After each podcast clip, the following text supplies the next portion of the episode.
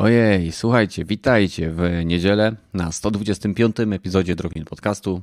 Dzisiaj w małej, skromnej, wręcz kameralnej grupie Gragiego, mnie i oczywiście Rogatego. Cześć chłopaki.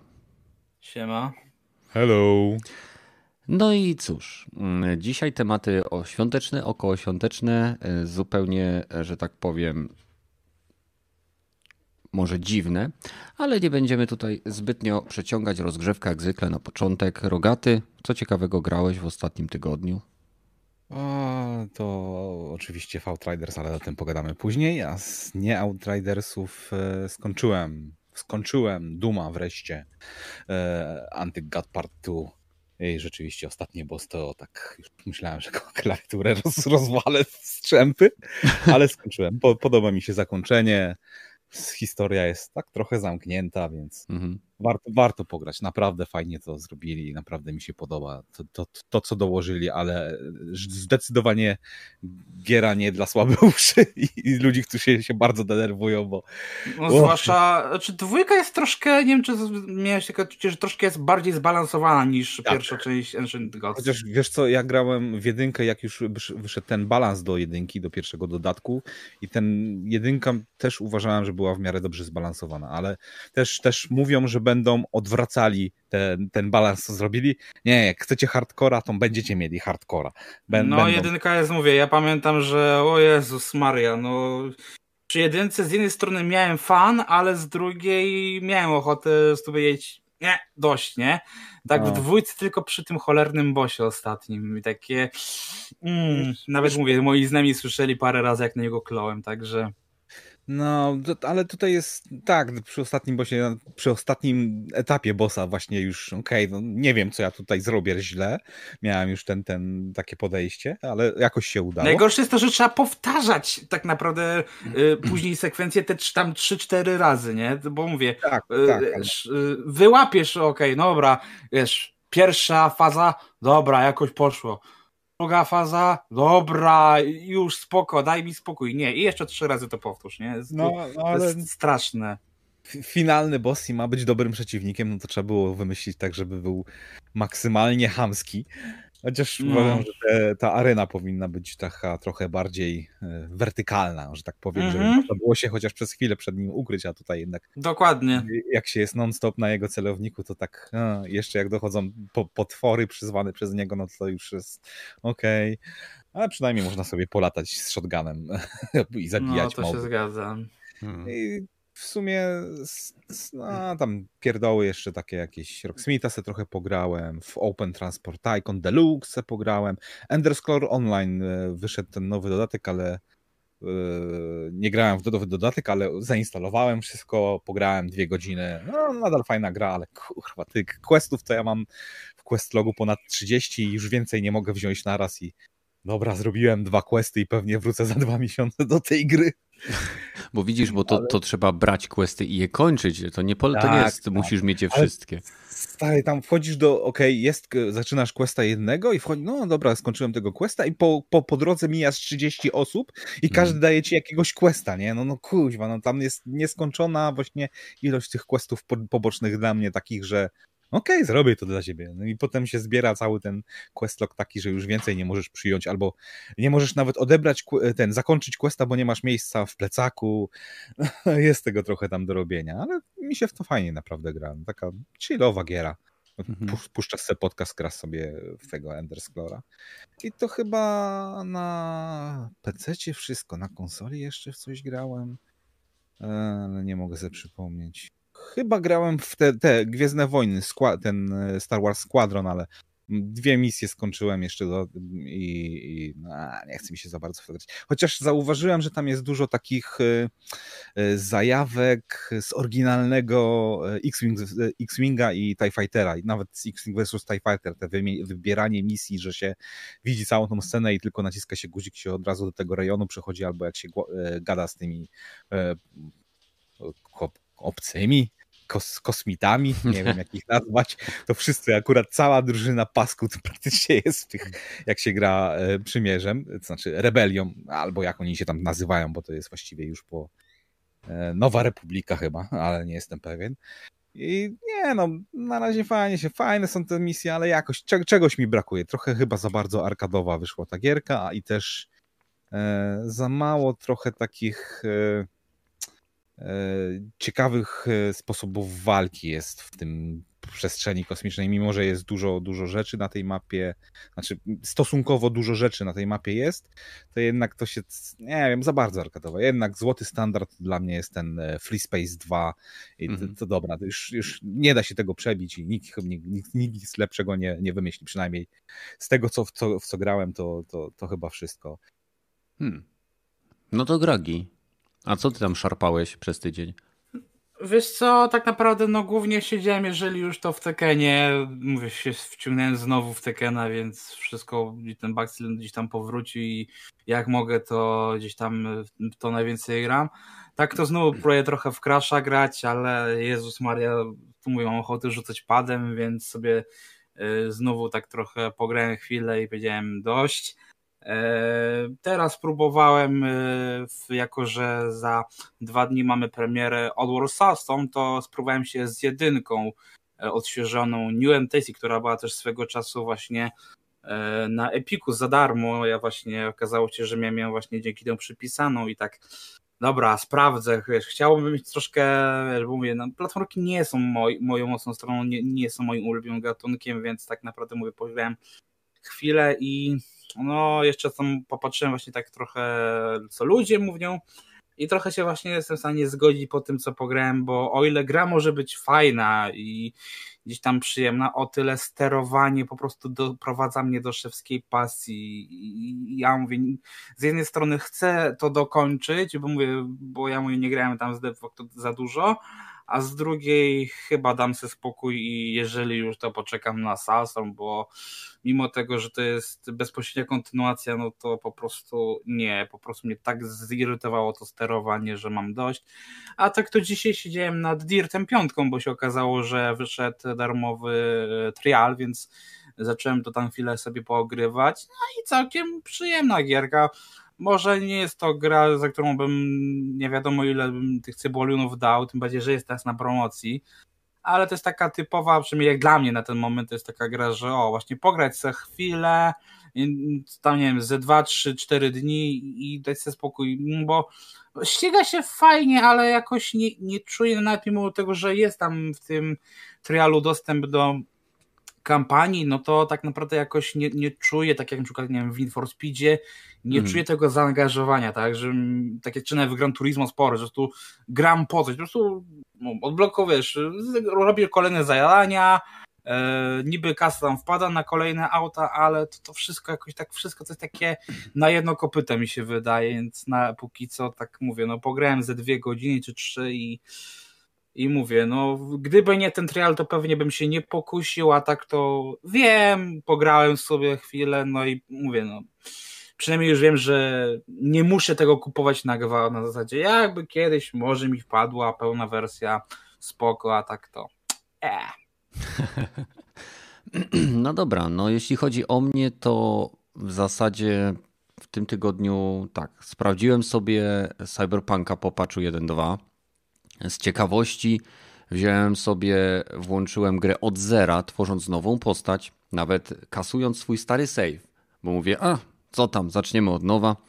I włączyłem grę i jeżeli tych poprawek było naprawdę wiele, to ja ich postanowiłem nie doświadczać, ponieważ w tym samym miejscu, w, jak w momencie, kiedy zaczynałem grę, przy barze siedziała babka, która nie miała wyrenderowanych nóg od tyłka aż do kolan i, i przeszedłem się tylko, pogadałem troszeczkę i stwierdziłem, nie, poczekam aż naprawią więcej. E, I to była moja przygoda z patchem 1.2, jeżeli chodzi o Cyberpunka. E, poza tym oczywiście Outriders, e, gra mnie wciągnęła, bawię się dobrze. No, będziemy o tym mówić później, więc nie chcę tutaj się rozgadywać. W przerwach, kiedy Outriders akurat miało kłopoty z serwerami, wróciłem do Thumpera, czy Thumpera, nie wiem jak to się, Thumper, się pisze. E, jest to gierka, e, która została początkowo wydana na PlayStation VR, później otrzymała normalny, że tak powiem, tryb gry i niesamowicie mnie wciągnęło. Może zrobię nawet jakąś transmisję z tego, bo to jest bardzo, e, bardzo intensywna gra, zręcznościowa gra rytmiczno-muzyczna, o może w ten sposób, więc takim kosmicznym żuczkiem jedzie się po takiej rynnie i wykonuje się różnego rodzaju akcje, żeby wszystko działo się w rytm muzyki, a jednocześnie, żeby pokonać niesamowicie e, psychodeliczne levele, więc jest naprawdę fajnie. No i, i w zasadzie tyle, jeżeli chodzi o mnie. Więc e, myślę, że możemy przejść do głównych tematów. Zanim przejdziemy, oczywiście witam wszystkich, którzy się zebrali z nami na żywo, jak również tych, którzy słuchają nas na platformach podcastowych, czyli Spotify, iTunes. Jeżeli chcielibyście, e, że tak powiem, z nami porozmawiać lub podsunąć nam pomysły na Dropin Podcast e, lub powiedzieć, gdzie się pomyliliśmy i gdzie popełniliśmy błąd, to w opisie tego materiału znajdziecie link. Tam mamy specjalny pokoik feedback. Możecie nam na bieżąco pisać. Mamy teraz na bieżąco podgląd tego pokoiku. E, no i, i tyle. No, przechodzimy.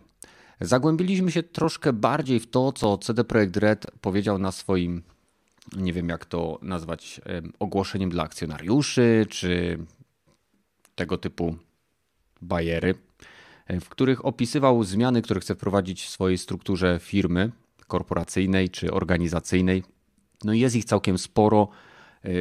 I teraz oczywiście będziemy się tu zastanawiać, czy tego typu zachowanie CDP-u jest bardziej związane z PR-ową zagrywką pod akcjonariuszy, czy jest to faktyczna chęć, chęć zmiany i jak widzicie wy na czacie, jak i oczywiście my tutaj, czy te zmiany, które oni chcą wprowadzić, to są zmiany, które są oni w stanie wprowadzić realnie, czy, czy wydaje wam się to zbyt grubymi nićmi szyte? Gragi, jak ty to widzisz?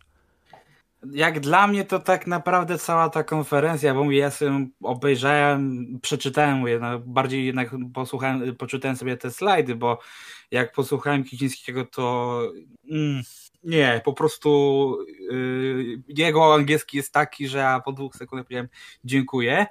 E, ale jeśli chodzi o to, co zaprezentowali, to no dla mnie to jest tak naprawdę wiesz, wszystko ładnie szyte na miarę, ale tak mi się wydaje, że tak naprawdę nic, nic tak naprawdę nowego, nic zaskakującego nie powiedzieli i no, mówię, mi się wydaje, że po prostu będzie tak jak mniej więcej było dotychczas, tylko, no, tylko co, powiedzieli wprost, że no, takiego e, online'u, jakiego planowali pierwotnie nie będzie, ale będziemy mieli elementy online w cyberpunku, czyli może być jakaś kooperacja, mogą być jakieś eventy czasowe, tak jak mamy na przykład w Hitmanie Trójce, teraz wyszedł dodatek e, mhm. pierwszy z siedmiu. Więc mi się wydaje, że tak naprawdę mówię, to ta konferencja była tak naprawdę, żeby zamylić nam wszystkim oczy, a nawet ale nam, czy, akcjor, czy inwestorom? Wszystkim, i graczom, i inwestorom, ale nawet inwestorzy właśnie zauważyli, że to wszystko jest takie zbyt ogólnikowe, zbyt wiele jest niewiadomych i to się zgadza, że tak naprawdę no fajnie, że oni może wprowadzą, wiesz, teraz mają jeszcze dodatkowe studio, więc teoretycznie mieliby zasoby, że na przykład mamy, nie wiem, dwa studia, żeby łatały cyberpunka, a pozostałe dwa już niech robią dodatki, y, kolejnego Wiedźmina, kolejnego Gwinta, cokolwiek. E, tym bardziej, że mamy jeszcze te pomniejsze studia, jak Spoko, które właśnie teraz szykuje tego mobilnego Wiedźmina. Więc teoretycznie oni mogą zrobić kilka projektów tak, jakby chcieli, więc no to jest jak najbardziej możliwe. Mhm. E, tylko mówię, czy to się przełoży na faktycznie jakąś zmianę dla nas graczy, czy, y, czy wiesz, w postępie e, e, marketingowej i tak dalej, mi się wydaje, że mówię, na razie to jest zbyt grubymi nićmi szyte i tak naprawdę nic tak naprawdę oni nowego nie, nie powiedzieli, bo mówię, nawet jak powiedzieli, że na początku, że chcą startować kampanię bliżej premiery, mhm. no to jest, wiesz, no to tak zazwyczaj jest, tak? E, znaczy, no nie, niektóre gry są zapowiadane bardzo wcześnie, jak na przykład Starfield od Bethesdy. Czy, tak, ale czy... właśnie oni też to uściślili potem, że gra może zostać zapowiedziana dużo wcześniej, ale ujawnienie konkretnych szczegółów będzie bliżej premiery. Czyli tak naprawdę będzie to, co byśmy mieliśmy przed Cyberpunku, bo tak naprawdę takie prawdziwe informacje mieliśmy od połowy 2019 roku przez cały 2020 aż do ostatniego dnia premiery. Więc tak naprawdę wiele się nie zmieni, bo mówię, no jeżeli zapowiadasz grę, no to zazwyczaj ją zapowiadasz na jakieś pół roku przed premierą, maksymalnie rok, nie? To tak plus minus, nie? Chyba, że jesteś e, Final Fantasy VII Remake i czekasz 5 e, lat, albo na Bayonetę 3 czekasz kolejne 6. Ale jeżeli mówimy o normalnych grach typu Ubisoft, typu Activision, typu Battlefield, to jest to zazwyczaj pół roku, rok przed premierą, więc tutaj mówię, nie jest to mi się wydaje duża zmiana, tylko no mi się chyba, wydaje, że oni mówią oni o tygodniach. Hmm. Tak, ale mi się Bo też oni nie wydaje, określili. Że oni już nie E, tak, ale też mi się po prostu wydaje, że oni już nie będą po prostu robić tego, co zrobili dwa lata temu, gdzie dwa lata temu była 48 minut prezentacji i wow, to chcemy zrobić, to chcemy zrobić, a potem tego wszystkiego wywalamy do śmietnika. Mi się wydaje, że po prostu oni e, e, chcą zrobić tak, jak zrobił Ubisoft, że już nie będą dawać bullshotów, tylko po prostu faktyczne gameplay z faktycznego buildu, który już mają i który będzie za pół roku po prostu tylko podszlifowanie. Czyli tak jak masz... mi, że trailery do Rainbow Siege były e, oryginalne i nie były bullshotami, albo do Watch e, Dogs Jeżeli chodzi o ten pierwszy, oczywiście, że był bullshotem. No oczywiście, no właśnie, że był bullshotem, ale później już nie. Tak, ten pierwszy z 2004 to był bullshot jak cholera, bo gra się bardzo różni od tego, że nawet nie chodzi o warstwę graficzną, ale całkowicie założenia rozrywki. To mi się wydaje, że oni chcą pójść tą drogą, że po prostu bardziej bazować na tym, co faktycznie mają, a nie to, co chcieliby mieć, bo no widzieliśmy, jak mm, jest z Czyli tak jak nie? Ubisoft robi to, że zazwyczaj wypuszcza dziurawe gry bez kontentu i potem tak, latamy tak. przez kilkanaście lat. No to no. cyber... E, tu, sorry, CD Projekt jest na dobrej drodze, żeby robić to samo.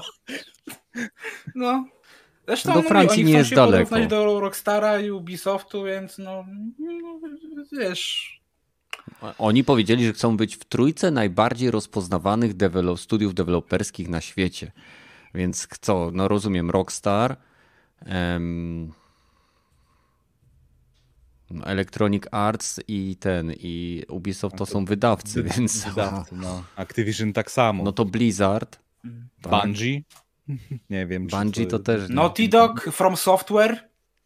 No właśnie to jest pytanie, do kogo oni się porównują, bo może jak hmm. Microsoft do Netflixa, cholera wie. Hmm. No ale okej, okay, no, dobra. trzeba poczekać, nie? No, Rogaty, a ty jak to widzisz? A tak, to było. Sami mówili, że to jest informacja ogólna dosyć mocno, ale też taka, okej, okay, od czegoś trzeba zacząć. Ale nie? pokazali pewne struktury, prawda? Pokazali, pokazali co, co tam będą chcieli, że będą chcieli jakby to powiedzieć po polsku. Jeżeli chodzi o, nie wiem, developing silnika, to że będą jednocześnie dewelopowali ten, ten silnik Red dla dwóch gier tak robili, że zarówno mm -hmm. dla Cyberpunka będą jak już dla, dla Wiedźmina będą to robić. Że moduły mają być uniwersalne. Że, że moduły, właśnie, moduły mają być uniwersalne i ma się to e, trzymać kupy bardziej i bardziej mają optymalizować pod względem tym, że E, nie będziemy robić specjalnie customowów, e, customowych rzeczy tylko dla jednego, tylko żeby to było, miało użytek, użytek e, dla wszystkich, dla całego, dla całego studia, nie? Dla, mhm. dla oby tych dwóch gier, które mają zamiar robić, a nadal będą kombinować z Wiedźminem i z mhm. Cyberpunkiem w przyszłości. A powiedz, Ale... powiedz, co sądzisz o tym, że skrócili swój plan wieloletni, bo zazwyczaj robili plany pięcioletnie, to chyba przyzwyczajenie z Polski, cholera wie. E, z PRL. E, no, z PRL-u. E, zmienili to na plany roczne. Czy uważasz, że to jest dobry ruch, jakby w, biorąc pod uwagę, w jakim świecie żyjemy, że takie krótkotrwałe planowanie lepiej się sprawdzi? I, I tak, i nie, no bo jeżeli chodzi o ich podejście, że dobra, tylko w tym roku będziemy się e, zajmować tym, tym cyberpunkiem, łataniem go i DLC, a i będziemy się mhm. zajmować też e, do, ten upgrade'em do Wiedźmina i tym e, mobilnym Wiedźminem i potem może będziemy robić kolejne dodatki do Gwenta, i w to, dobra, to zostało wam 8 miesięcy, tak jakieś mniej więcej, żeby coś tam zrobić do końca tego roku, to okej. Okay jeżeli się skupi, no najlepiej rozwiązywać problemy, jak się je rozbije z gigantycznych, ok, musimy połatać cyberpunka, Dobra, no to od czego zaczynamy? No, zaczynamy od tego patcha 1.2, 500, 500 łatek i okej, okay, dobra, jak ludzie pograją, to zgłoszą kolejne bugi i będziemy łatać dalej. Więc e, nie, no dla mnie jest to dobre podejście, bo jednak okej, okay, ten plan pięcioletni zazwyczaj tak się dużo zmienia w świecie gier w ciągu pięciu lat, że z czasami to, to wychodzi czasami, że właśnie ok, robimy taką grę, a po pięciu lat ok, jesteśmy tak przestarzali, czy to technologicznie, czy to z założenia, czy to po, pod względem gameplaya i że no, no nie, no, to, to taka przestarzałą grę czasami wychodzą. wychodzą. Mhm. Rage mi przychodzi do głowy jedynka, że, że ok, robimy posapo e, z otwartym, półotwartym światem, a tutaj wszyscy grają e, w realistyczne, militarne shootery. E, aha, ok, mm-hmm. sorry, to, coś, to coś tu przegapiliśmy chyba, przespaliśmy. Przespali, ten. tak. No, tak samo tutaj... jak z, teraz z bateriolami w sumie, nie? że w sumie teraz każdy jeszcze ciśnie te bateriola, ale... Je, patrzysz, jeszcze, ale już, już chyba powoli już zaczynają ok. Tak samo wcześniej było z lolami, tymi wszystkimi mhm. klonami. Praktycznie każdy robi w każdym świecie, czy to EA, czy, czy to e, Blizzard. Blizzard, czy to mhm. nie wiem, Activision chyba nawet próbowało jakiegoś e, Mieli robić... chyba z Władcy Pierścieni, bo chyba Activision no, miało do, prawa do Władcy Pierścieni. Dokładnie, dokładnie. Więc no okej, okay, no jeden rok, e, no, mam nadzieję, że też mają plany na, na pięć lat, że e, co, co robimy. Czy znaczy, oni pewnie mają te plany, tylko żeby po prostu ujawniać e, na, na rok dany. Nie, że tak jak było, że o, będziemy najbliższe dwa lata poświęcamy cyberpunkowi, tylko tu mamy cyberpunka, za rok robimy, mówimy o wieśku. Też mi się to wydaje, że to jest tylko bardziej bardziej w kontekście komunikacji niż Hmm. Faktycznego, wiesz, chociaż mówię, no, jeżeli biorąc pod uwagę sytuację cyberpunka, to może i faktycznie teraz jednak zauważyli, że lepiej się skupić na jednym projekcie, ale to wiesz, tutaj też jeden projekt obejmuje wiele różnych czynników. Mhm. Znaczy, ja też myślę, że... Mi się wydaje, mhm. że oni będą robili plany roczne, ale cele będą mieli wyznaczane do, na kilka lat naprzód. Po prostu e, jest różnica między wyznaczeniem sobie celu, a jakby stworzeniem planu na okres całego, jakby całej drogi do celu. A w momencie, kiedy oni mają wyznaczony cel, załóżmy za 5 lat chcemy zrobić to, to i sram to, tak? I, i, I nie ustalają od razu, ok, w pierwszym roku pakujemy całą kasę w to, drugim to, trzecim to, bo jak im się coś zmieni, to nagle im zostaje wszystko to, co zrobili w pierwszym roku, jest bezużyteczne, bo to był tylko element pięcioletniego etapu. A jeżeli oni ten cel będą planować na każ w każdym roku po prostu te 12 miesięcy i okej, okay, udało nam się tyle zrealizować, sytuacja zmieniła się tak, musimy zmienić to tak, ale nadal mamy pewne elementy, pewne cele, czy, czy jakby punkty tego głównego celu, tej drogi osiągnięte. I, I to może mieć większy sens, e, zwłaszcza jeżeli będą tworzyli tak, jak planują, że będą mieli zespoły e, mieszane, tak, wielozadaniowe, że między osoby między tymi zespołami będą mogły się wymieniać, że będą to zespoły interdyscyplinarne, czyli nie wiem, no mam wrażenie, że próbują stworzyć takie e, bardziej bardziej powiedziałbym uniwersalną strukturę, taką elastyczną strukturę wewnętrzną, która pozwoli im się dostosować do tych nagłych zmian, które teraz e, jakby no, otaczają nas z każdej strony. Więc wydaje mi się, że to może mieć jakiś sens, ale to czas pokaże, czy to się zmieni. Najbardziej mnie, powiem Ci szczerze, e, zdziwiło takie pchanie tej waty związanej z dbaniem o pracowników że, że, że będą próbowali, y, czy robili wszystko i tak dalej. Wiesz, no nie rozumiem. To, to, to ja bym ci wyjaśnił, bo to chyba ostatnio było, że Jason Schreier kolejny y, zrobił artykuł, y, że co poszło nie tak z cyberpunkiem i jak to tam kolejny raz hmm. się czepiał, że to jakie to tam wykorzystywanie ludzi są w w CD Projekt Red, gdzie definitywnie chyba nie zna polskiego prawa i że ludzie, którzy tutaj w Polsce pracują za nadgodziny, mają płacone i nie możesz na przykład przekroczyć tych 160 godzin w ciągu e, trzech miesięcy, o ile dobrze pamiętam, nadgodzin dodatkowych, bo inaczej ten studio dostanie karę. I o ile większość polskich film to pewnie to o dupy, bo wiecie, twórcza rachunkowość albo weź się nie zapisuj na liście i jedziemy dalej. I, i wiem z praktyki u siebie, tak w firmie mam i też tak robiłem czasami, to o ile w CD Projekt właśnie międzynarodowe takie dosyć studia, to się raczej trzyma tego prawa, tak żeby im właśnie koło dupy ktoś nikt nie robił. I e, tu chyba była wiadomość taka, hej, my mamy jednak te warunki nie takie złe, jak wszyscy mówią, że mamy złe. Tak, tak da PR-owe to właśnie to zagranie było. Mhm. I może rzeczywiście jest lepiej, no próbują troszeczkę sprzedać e, studio pod względem, hej, deweloperzy. Nie, nie jest tak źle. Nie, nie, tutaj ludzie nie dostają, nie wiem, załamania nerwowego i odchodzą od studia, jak, nie wiem, w Blizzardzie albo w Naughty Dog, bo to się zdarzało, ale też chcą chyba ułagodzić troszeczkę e, tłum ludzi, że o, CD Projekt chujowe, bo wykorzystuje swoich pracowników, nie? Hmm. Tak to też widzę. Dlatego właśnie taką watę. E, myślę, że ten właśnie fragment był dla, dla, dla ludzi, żeby się uspokoili troszeczkę. Może. Tak to, tak to interpretuję. Mhm. Okej. Okay. Czyli ogólnie co? Raczej wierzymy, że CD Projekt będzie faktycznie próbował to wprowadzić w życie, czy, czy, czy jednak z przymrużeniem oka patrzymy na ten materiał?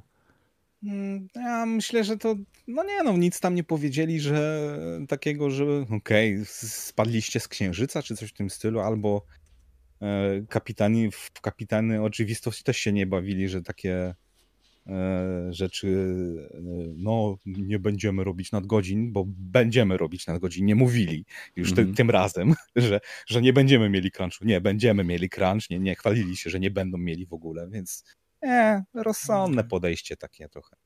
Mhm. Nie no, mnie naj, najbardziej ciekawi z, z, punktu widzenia gier, co tam właśnie e, i, i z Cyberpunkiem porobią i właśnie z Wiedźminem, bo to, to, to że ten dodatek właściwie e, ulepszona wersja Wiedźmina 3 najbardziej mnie interesuje w tej chwili. Mimo, mhm. że, że Cyberpunka no. nie skończyłem jeszcze. Znaczy wiesz co, to... ulepszenie Wiedźmina next-genowe jest, będzie prawdopodobnie e, tylko de dedykowane konsolom, bo na PC ta gra już chodzi w bardzo wysokich tak, przecież. Tak, chodzi, ale wiesz co, brakuje na przykład mi na PC HDR-a, bo na przykład na mhm. konsoli jest a na PC nie ma, aczkolwiek na PC dostaje e, milion ulepszonych tekstur, które naprawdę dużą różnicę robią, bo jak grałem właśnie na Xie w Wiedźmina, jak był za darmo, to e, okej, okay. coś tu tak kwadratowo wyglądają te modele i coś tu tak mhm. rozmyte. No pamiętaj, że gra masz już 6 lat, nie? No ma 6 lat, nie? A na PC tego właśnie, no nie tyle co zupełnie nie widzę, to nie rzuca się to tak w oczy. Że jednak te wysokie rozdzielczości mhm. tekstury dają, dają dużo E, robią dużą różnicę, nie? I też pamiętaj, że to PC-towa wersja to jednak trzeba się nakombinować. Trzeba wziąć, zainstalować te mody, trzeba, żeby te niektóre mody zainstalować, to trzeba się zarejestrować na Nexusie, potem ściągnąć ten, ten, nie pamiętam, czy to Nexus, czy, czy jakiś inny ten e, mod management, żeby to poinstalować.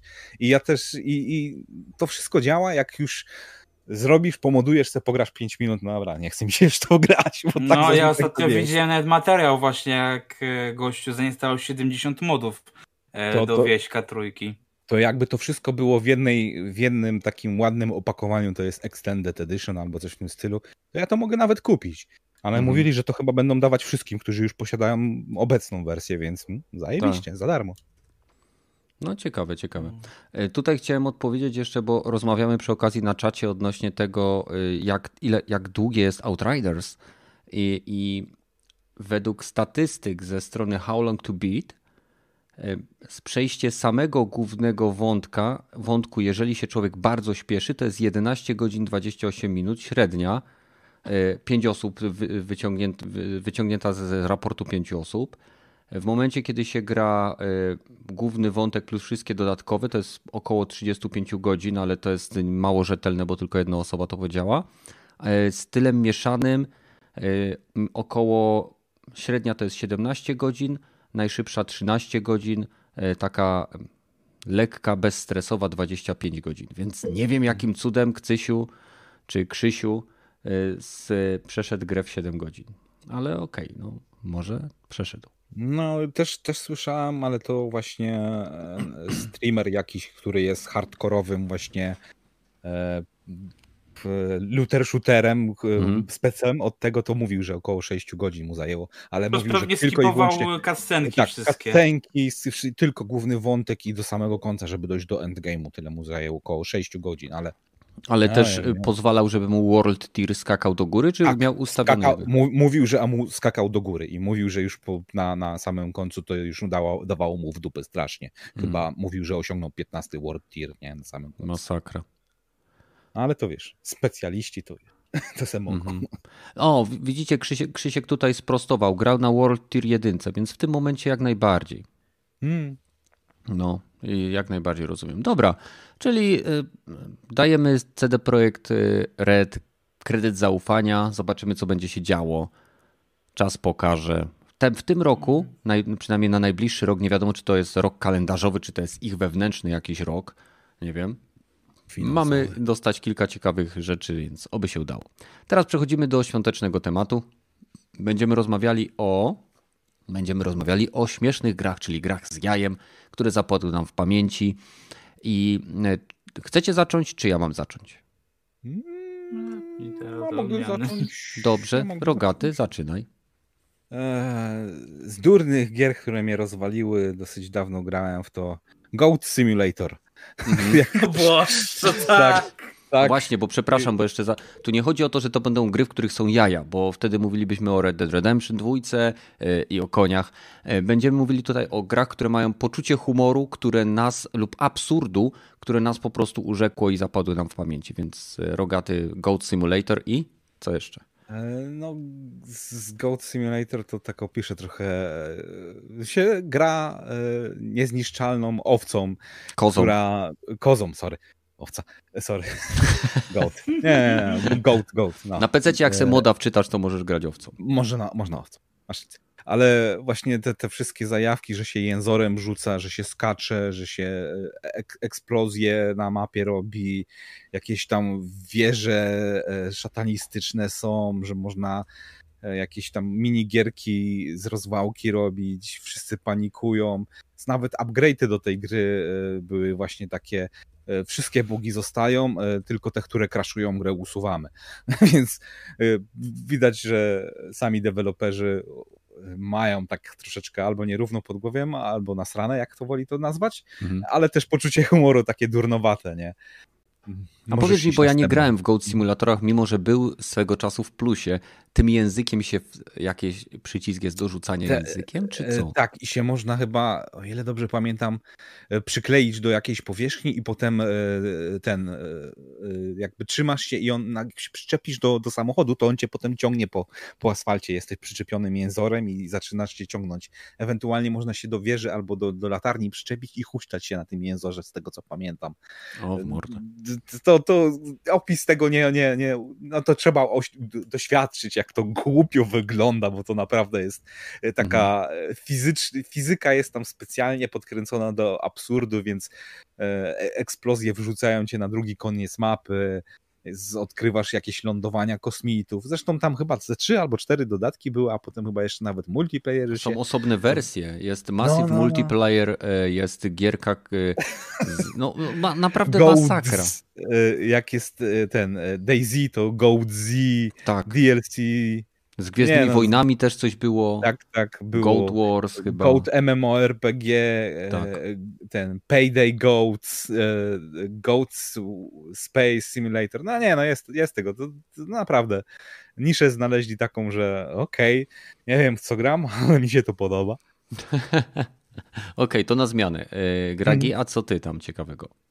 Wiesz co, ja tak jak mówiłem wcześniej, próbowałem sobie trochę mówię, przypomnieć e, takie gier właśnie stricte, bo mhm. o ile gdzieś tam zawsze jakieś tam smaczki jestem w stanie wyłapać, o tyle takiej gry, która jest przepełniona czymś takim i bazuje na tym, to mi się ciężko było przypomnieć, e, ale teraz mi właśnie wpadły dwie propozycje. Jedna to jest taka no, gra mojego dzieciństwa poniekąd, ale która jest ponownie dostępna na Xboxie, na PS4 i na Steamie, to jest, są Sąsiedzi z Piekła Rodem. Tu ja uwielbiam e, te, te dwie części, po prostu, które wyszły. Nie?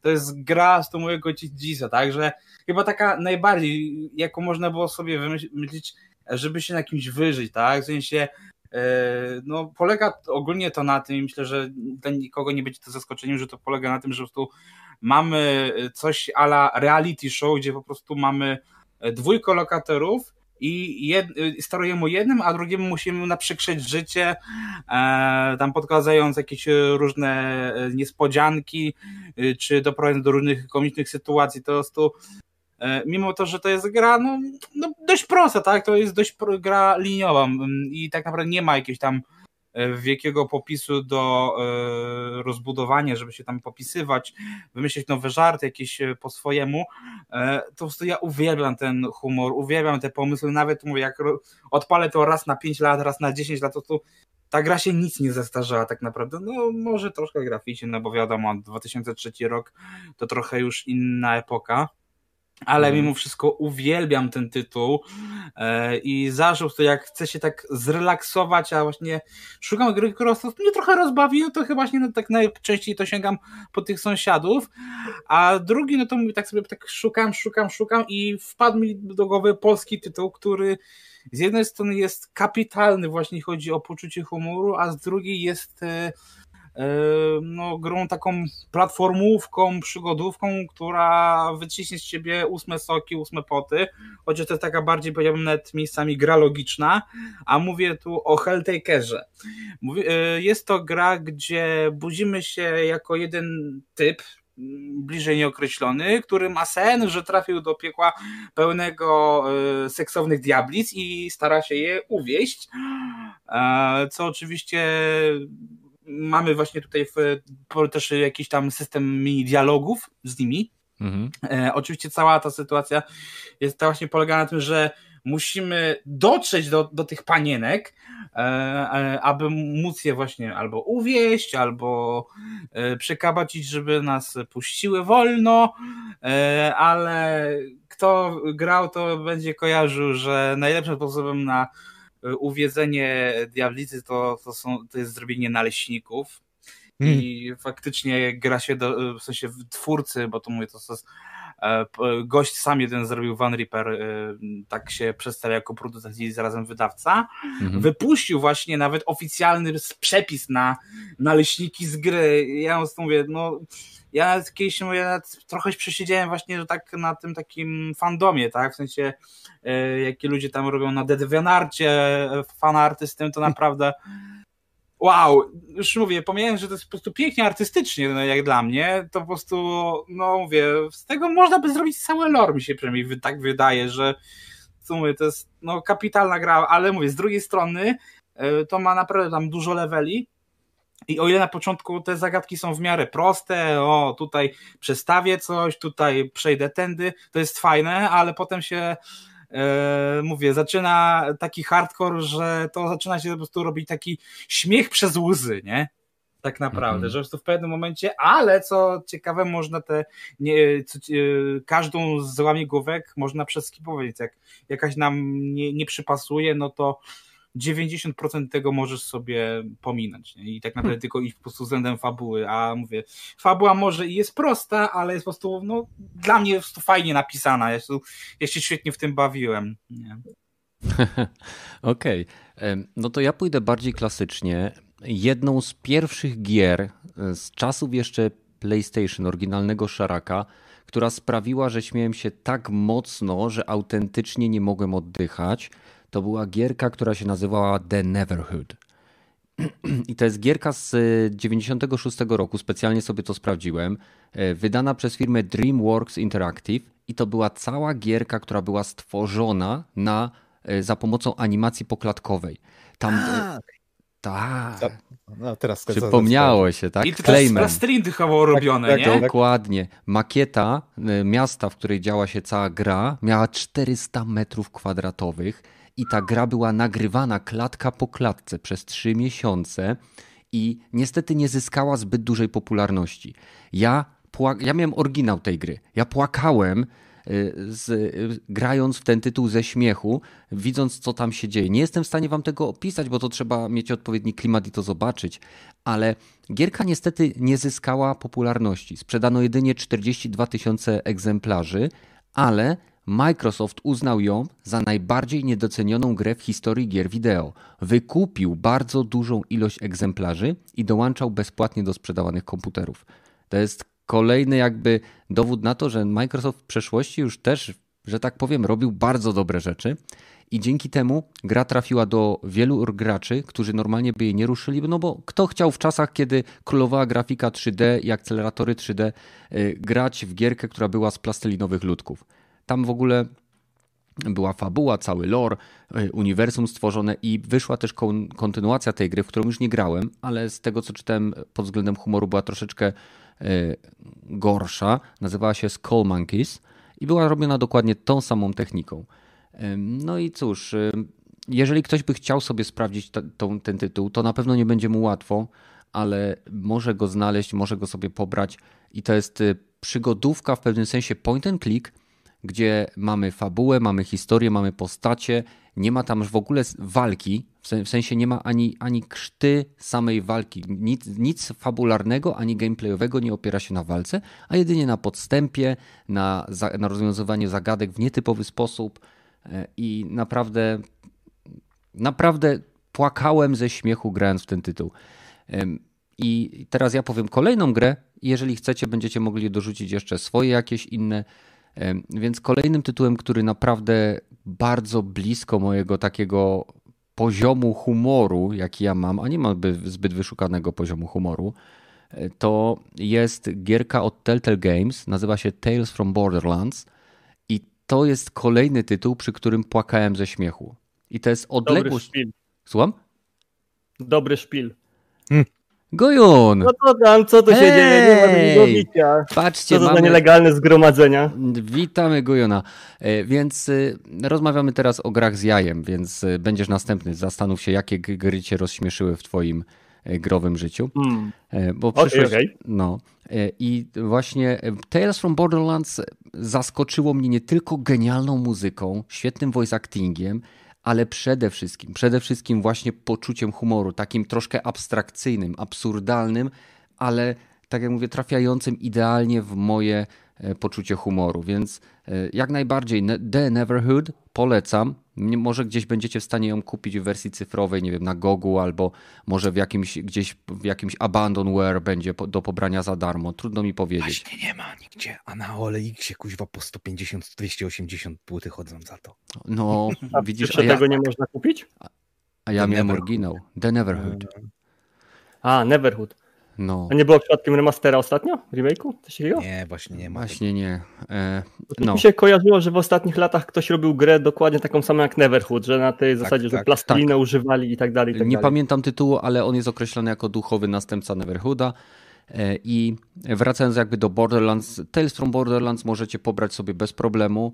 E, postacie są tam niesamowicie dobrze napisane, historia jest y, wciągająca i pasuje do klimatu Borderlands, jednak jest o wiele ciekawsza, bo nie mamy tych długich y, jakby przerw strzelania i zbierania broni. Jest po prostu ciągle fabuła, ciągle żarty, ciągle y, niesamowite rzeczy się dzieją. Więc to była moja druga gra, jeżeli chodzi o gry z jajem. Gujun, a co u ciebie?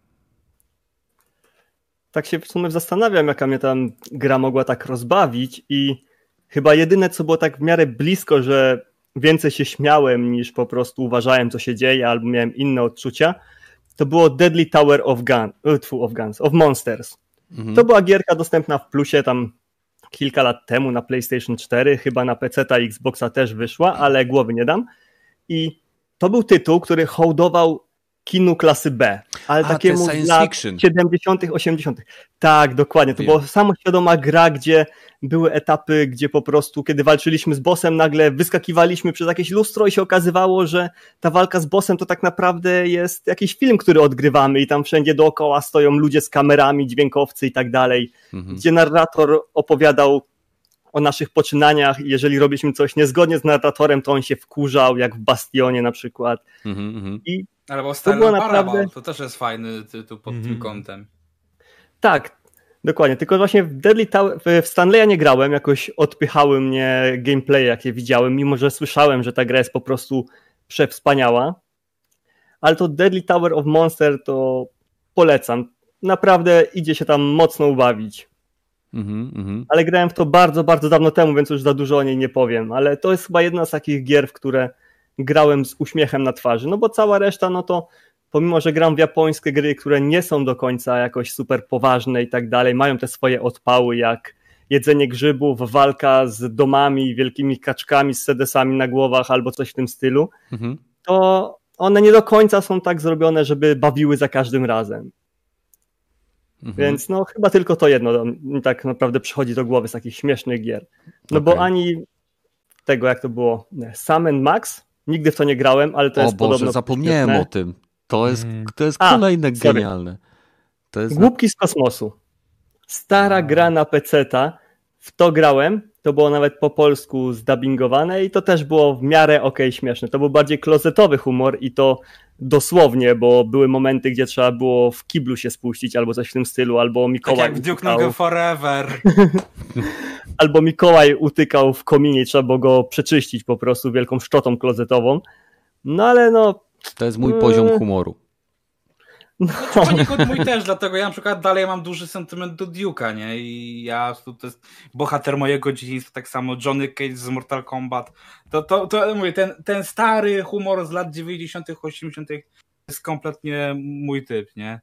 Mhm. Blisko było też w sumie Akiba Strip, czyli gra, która y, traktowała o kulturze japońskiej w Akihabarze, ale to nie było bardziej na zasadzie, że haha, gagi jeden za drugim, tylko wyśmiewanie się ze stereotypów, e, jakie tam można spotkać, czyli na przykład cosplayerów, cosplayerek, otaku, że e, w tych wszystkich Made Cafe są oczywiście Norweżki, które są blondynkami z dużym biustem i tak dalej, kobiety poubierane w kocie uszy, mm -hmm. na tej zasadzie. Znaczy, ja wiem, że to po prostu tak wygląda. Ja, ja jestem przekonany, no. że jak tam no. pojadę, to dokładnie to zobaczę, więc. Tak będzie. Tak, tak, tak. tak będzie. To... I, I, za każdym razem, tak... kiedy kobiety spotykają się, to tak naprawdę przebierają się w kłusą bieliznę i biją się poduszkami, z których leci pierze. To, to jest zawsze. Tak, albo przebierają rytuał. się, albo przebierają się za robaczki i uprawiają zapasy za pieniądze też. W sumie okay, teraz, tak okay. jak to jeszcze myślę, e, to tak, tak krótko, no. E, bo to jest, tu, to jest odniesienie do czatu. E, to w sumie taką grą, która śmieszy, ale może nie tylko humorem, ale całokształtem, no to cyberpunk, nie? To, to się zgodzę, ale to jest taki. Gramem po prostu chodzący. To nie? jest śmiech przez mu, łzy, jak to wspomniałeś wcześniej, ale zgodzę się z Far Cry Blood Dragon ale to o. głównie dlatego, że to jest świetny o, właśnie tak. też pastisz filmów z lat 90. I no po prostu y, naprawdę dobrze, że tutaj akurat y, Wojtek wspomniał, bo świetny, świetny tytuł. Roga, ty masz jeszcze jakiś taki tytuł z jajem, który... Eee, ja tam za starych dobrych czasów pamiętam Dungeon Keepera. O! Jak ktoś nie, nie, nie jest Jak ktoś nie zna ikonki Rogatego. To, dokładnie, to muszę wspomnieć. To właśnie i zarówno jedynka, jak i dwójka to były strategie takie, gdzie budowało się piekło, na które były najeżdżane przez bohaterów z, ze świata e, tego dobrego i mhm. aż się było tym złym, to naprawdę zarówno tworzenie tego piekła, to znaczy piekła, tych lochów, e, mhm. te serce e, lochu trzeba było ochronić, płacenie potworom, bo one za, nie, potwory, nawet też demony też za darmo nie, nie pracują, więc trzeba było wydobywać te złoto, nawet takie drobne rzeczy, jak można było e, robotników swoich sklepać, żeby szybciej zapieprzali na, na tak. i żeby szybciej wydobywali i przejmowali e, pomieszczenia albo coś w tym stylu, żeby budowali, no, no za każdym razem e, panie w tym w obcisłych lateksie naprawdę śmiesznie mnie to rozbawiało. Sam oczywiście rogaty był e, ikoną mojego dzieciństwa, może nie, ale naprawdę mi się podobała te, te po prostu taki... Przepraszam, że ci przerywam, ale jak wspomniałeś o tym lateksie i tak dalej, to momentalnie przypomniało mi się House of the Dead Overkill, które było też stylizowane na stare filmy klasy B, tylko że w stylu Tarantino, pełne takiej, wiecie, przerysowanej brutalności, właśnie kobiet w lateksie, jakiegoś, nie wiem, mm. typa na wózku inwalidzkim, który staje się zombie, mhm. wyczepiania mózgów, ładowania w słoiki to też śmiałem się z tego po prostu popachy. Mhm. A mi się jak ten, to mi się przypomniał, no chyba też dla wielu ikoniczny Leisure Schlut Lary, Boże, to, nie potrafię do dzisiaj tego wyumówić, to jest, no, ale no cała seria, no przy czym ja najbardziej pamiętam ostatnie tam siódemkę i chyba czwórkę, już też nie ten, ale siódemkę to raczej na pewno, bo pamiętam, że to było chyba właśnie po polsku, mój tata się w to gdzieś tam kiedyś zagrywał i sobie pamiętam, że parę razy za dzieciaka, mm, mówię, mi się to podobało, nie? No to był zdecydowanie ja mówię, to... bardzo fajny humor taki. Te stare przygodówki tak naprawdę, tak, tak samo Ace Ventura też tak naprawdę no, na kanwie Monkey Island przecież, do jasnej filmu. cholery, Monkey Island, Secret no. of Monkey Island. E, to, to były tytuły, które broniły się świetną fabułą, historią i po prostu jak się weszło w, jakby w stan umysłu, który wiązał się z mechanikami tych przygodówek, to człowiek był w stanie je przejść. Jeżeli się próbowało myśleć logicznie, w niektórych przypadkach to zapomnij. Była taka gierka Książę i Tchórze, o ile dobrze kojarzę, gdzie żeby wyjść z jaskini trzeba było napluć na pajęczynę. A w no, skaucie, a, no, a w, ska, w skaucie kwatermistrzu się robiło kretobębenek. I żeby zrobić kretobębenek, trzeba było znaleźć kreta i wiaderko i naciągnąć kreta na, na wiaderko. No ale nie czarujmy się, kiedyś w tych grach przygodowych nie było za dużo logiki, bo zdarzały się zagadki w tym. E, Broken Sword, Heavenly Sword, który, jak to się nazywa ta e, przygodówka stara? E, Bro Broken Sword. Broken Sword, tak, no, no, no. Takie rysowane, tak. tak, bardzo ładne. Tak, tak. Zdarzały się jakieś, ja tylko słyszałem, bo nigdy nie grałem w tych ale zdarzały się potem takie głupie zagadki, że trzeba było podejść do ptaszka, ptaszek miał kluczyk, kluczyk trzeba było upuścić po prostu w ścieku, potem zejść, misiem go wyłowić czy coś tam i wtedy mhm. znajdowałeś jakieś jabłko, które dałeś kozie i ta koza cię nie atakowała i coś tam i to, to naprawdę nie ja miało nie byłem sensu. w stanie przejść tej gry. To były tak abstrakcyjne podejścia do zagadek. Nikt nie myślał o tym, że dobra, masz drzwi, są zamknięte. Musisz znaleźć klucz, żeby je otworzyć. Ale żeby to było logiczne, jak masz znaleźć ten klucz. Na przykład jest pod wycieraczką, jest, nie wiem, w kwiatku, że ten klucz leży na parapecie, więc jak weźmiesz kamień, rzucisz kamieniem tam w szybę albo w ptaka, to ten ptak strąci ten klucz i będziesz mógł wejść. Mm -hmm. Nie było takiej możliwości. Oni wymyślali pięć stron jakiejś pokrętnej logiki, żeby tylko wydłużyć gameplay. Ale za to jak Dlatego... ładnie animowane były. No powiedzmy, jak grałem w Deponia, czy grałem, patrzyłem jak moja była grała w Deponie, to gra oczywiście wyglądała pięknie mhm. póki nie była w ruchu. Jak była w ruchu, to to było 15 FPS-ów na krzyż. I ja na przykład no, do tej pory animacja, tego nie rozumiem. No niestety, takie są minusy ręcznie rysowanych klatek. No tak, ale ja na przykład do tej pory tego nie rozumiem, czemu jak ktoś wydaje grę w takim stylu, to czemu dalej się trzyma tych 15 klatek animacji? Czemu nie zrobi tego płynnego, tak jak przystało na XXI wiek na przykład? No bo y, jeżeli, jeżeli ktoś sobie stawia za zadanie narysowanie każdej klatki, to narysowanie 15 klatek trwa o wiele mniej, a konkretnie o połowę krócej niż narysowanie 30 klatek. No tak, ale teraz nie rysujesz tych klatek tak jak kiedyś animatorzy Disneya mhm. albo studia Ghibli, że miałeś kartkę, na której y, na taką przejrzystą kartkę, gdzie rysowałeś ogólny kontur i potem nakładałeś na nią drugą kartkę i tak. odrysowałeś ten kontur i co chwilę, mhm. co chwilę, co chwilę. Zgadza Teraz masz takie programy, które po prostu rysujesz model, wyznaczasz mu trasę mhm. i ten program sam porusza ci płynnie na przykład trasą ręki. A no ty tak. jedyne, co musisz zrobić, to delikatnie podostawać kreski, żeby to wszystko rozciąganie kończyn i tak dalej się zgadzało. Tak, Więc tak, tylko, że... mówienie, że 15, rysowanie 15 klatek jest łatwiejsze i szybsze i tańsze w czasach, kiedy kom komputery robią to za nas w większości, mhm. to nie jest według mnie wymówka. Nie jest wymówka, chyba że celem autora jest stworzenie stuprocentowo ręcznie rysowanej przygody. Hmm. No to, to no, może być też cel... Cuphead jest w pełni ręcznie rysowany. Tak. Mhm. No i ile ma klatek też Cuphead? Ale tam Cuphead chyba... bangla no. pięknie w 30. No, hmm. ale symuluje e, dawne animacje, gdzie postacie, mimo że są renderowane w 30, to wyświetlają 15 e, klatek czy ileś tam, bo to widać po samej animacji. One, on próbuje symulować stare kreskówki te z Miki z myszką Miki, to takie czarno-białe. No, Więc 30, on może tak, i działać w 4K i w 120 klatkach, co nie zmienia faktu, że to jest szybkość renderowania, a nie jakość animacji.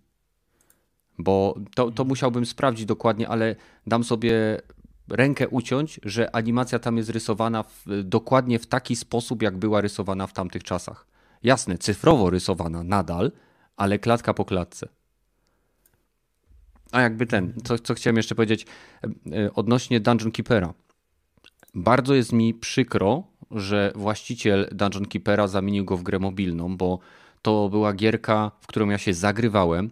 E, niestety muszę się przyznać, że miałem wersję piracką i ona miała bardzo fajne zabezpieczenie, ponieważ w momencie, kiedy się grało w wersję piracką, e, większość istotnych komunikatów, które były takie klimatyczne dla gry, były w tym momencie puszczane od tyłu. Czyli w momencie, kiedy się po, poje, pojmało y, bohatera, to można było go wtrącić do lochu. I y, jeżeli on tam sobie gnił i umierał, to zamieniał się w szkieleta i później mógł dołączyć do nas jako, jako nasz no, sługa, tak? I normalny komunikat y, brzmiał: Więzień umarł i, odro i odrodził się jako szkieletor. Ale ja, jako że grałem w pirata, to zawsze słyszałem: Rotery, czuwaj, ram, zniżliw. I hmm. pamiętam to do teraz. I, I teraz, jeżeli, jeżeli słuchacie tego, to weźcie sobie ten fragment audio, wrzućcie do programu, który odwraca e, dźwięki, żeby to było od tyłu. I usłyszycie bardzo zdeformowane, bo na, na szybko to powiedziałem, więzień umarł i odrodził się jako szkieletor. Więc e, to jest taka ciekawostka z mojego dzieciństwa, która mi się wypaliła w moim mózgu. W ogóle kiedyś mieli bardzo fajne motywy antypirackie z tego co pamiętam. Mhm. Niektóre gry wymagały, żeby w manualu podać jeden z kodów ukrytych na jakiejś tam stronie. Mhm. Inne, jeżeli wykryły, że w ogóle grało się w piracką wersję, to na przykład y, blokowały ci dostęp do większej części gry, i na, bo na przykład nagle boss cię zawsze zabijał i był komunikat, że, znaczy komunikat, no po prostu boss do ciebie wprost mówił, że i co ty człowieku, myślałeś, że jak będziesz grał na nieoryginalnej wersji gry, to mnie pokonasz i w ogóle ha, ha, ha, ha, ha, ha. Chyba tak w Spyro było z tego, co pamiętam. Hmm. Były też tytuły jak Barok, że u nich ten cały system antypiracki działał na zasadzie, że wpadaliśmy w pewien loop gameplayowy, gdzie nie mogliśmy w ogóle pójść dalej, ponieważ w Barok, takim rogaliku na PlayStation 2, oczywiście japońskim, trafialiśmy do takiego piekła, musieliśmy wejść na wieżę Babel, i w momencie, kiedy przechodziliśmy tą wieżę Babel, na samym końcu był boss. Jeżeli zabiliśmy bossa, cofało nas do miasta. Jeżeli hmm. nie zabiliśmy bossa, tylko on zabił nas, cofało nas do miasta. Jeżeli pokonaliśmy bossa, ale go nie zabiliśmy, tylko wyszliśmy przez jakieś tam tajemne wrota z tyłu, to cofało nas do miasta. Ogólnie cały gameplay też na tym polegał, tylko myk z tym, że na piracie nie było progresu. To był taki, jakby to powiedzieć, o, to był Hades, zanim w ogóle Hades Dzień powstał świstaka. i w ogóle był. Tak, ale to był naprawdę, to był Hades, zanim w ogóle Hades powstał, że każda mm. nasza śmierć coś zmieniała w świecie. Y, postacie trochę inaczej reagowały, miały coś innego w sklepach i tak dalej. Więc jeżeli mm. graliśmy na piracie, to byliśmy zamknięci cały czas w jednym dniu, tylko że nikt nie uznawał naszej śmierci, nic się nie zmieniało. Czyli jakby to było przez, przed graczem ukryte. O, słuchajcie, tak. Badel pisze Giant Citizen Kabuto. Boże, A. to jest kolejny tytuł, na którym ja płakałem ze śmiechu. Tam były w zasadzie protoplasty, pro, protoplaści Master Chiefa. No podobne pancerze mieli, nie? Tak, tak. No i te cycate, cyca, cycate nimfy. Hmm. Mm. W ogóle kiedyś bardzo dużo takich gier było nie traktujących się poważnie. Tak. Było dużo takich eksperymentów, a teraz wszystko tak jakby od linijki, że musi być mrocznie, musi być poważnie, tutaj ktoś ginie, tutaj coś tam się dzieje, tutaj walka o losy świata. Nawet to też jest Na kwestia kiedy... dlatego, że wiesz, było kiedyś po prostu też takie myślenie, że gry są dla młodych, dla dzieci, więc musi być zabawnie, musi być kolorowo, a wiesz, dzisiaj grają stare pierdziele, więc musi być mrok, nie? To że, to, że część mediów postrzega gry jako medium dla osób młodych, to nie zmienia faktu, że powstawały niesamowicie poważne produkcje Ale też CRPG. Ale mogli na to pozwolić po prostu, bo była mniejsza po prostu presja. Nie, mi się... I, i wiesz... Okej, okay, wiem, że jakby rozumiem twój punkt widzenia, ale ja się z nim nie zgadzam dlatego, że kiedyś gry powstawały dlatego, że ktoś miał pomysł i chciał go zrealizować, tak jak teraz robią twórcy indie. A teraz duże produkcje powstają na podstawie badań rynku i tego, co jest popularne. Mamy dlatego Ale dużo Battle Royale. Indie też bym nie przesadzał. Hmm? Nie? Tymi twórcami indie też bym nie przesadzał, bo może i tak było na początku, kiedy powstawał Super Meat Boy, Braid i tak dalej, hmm. ale teraz wielu twórców indie też leci, może nie według tabelek Excela, ponieważ, no nie czarujmy się, nie stać ich na opłacanie jakichś tam badań, yy, zbieranie grup fokusowych, które mogliby zapytać o coś, ale po prostu jeżeli widzą, że nagle dany gatunek zaczyna być popularny, to specjalnie robią grę w tym gatunku, żeby zarobić. No i ewentualnie, jeżeli na tym zarobią, to tak, może wtedy jakiś tam swój e, niby rewolucyjny pomysł wdrożą. Mhm. Ale oni też teraz lecą często za pieniędzmi. No tak, ale mimo wszystko wśród twórców indie e, częściej pojawia się innowacja i eksperymentowanie niż wśród wydawców, e, że tak powiem, dużych.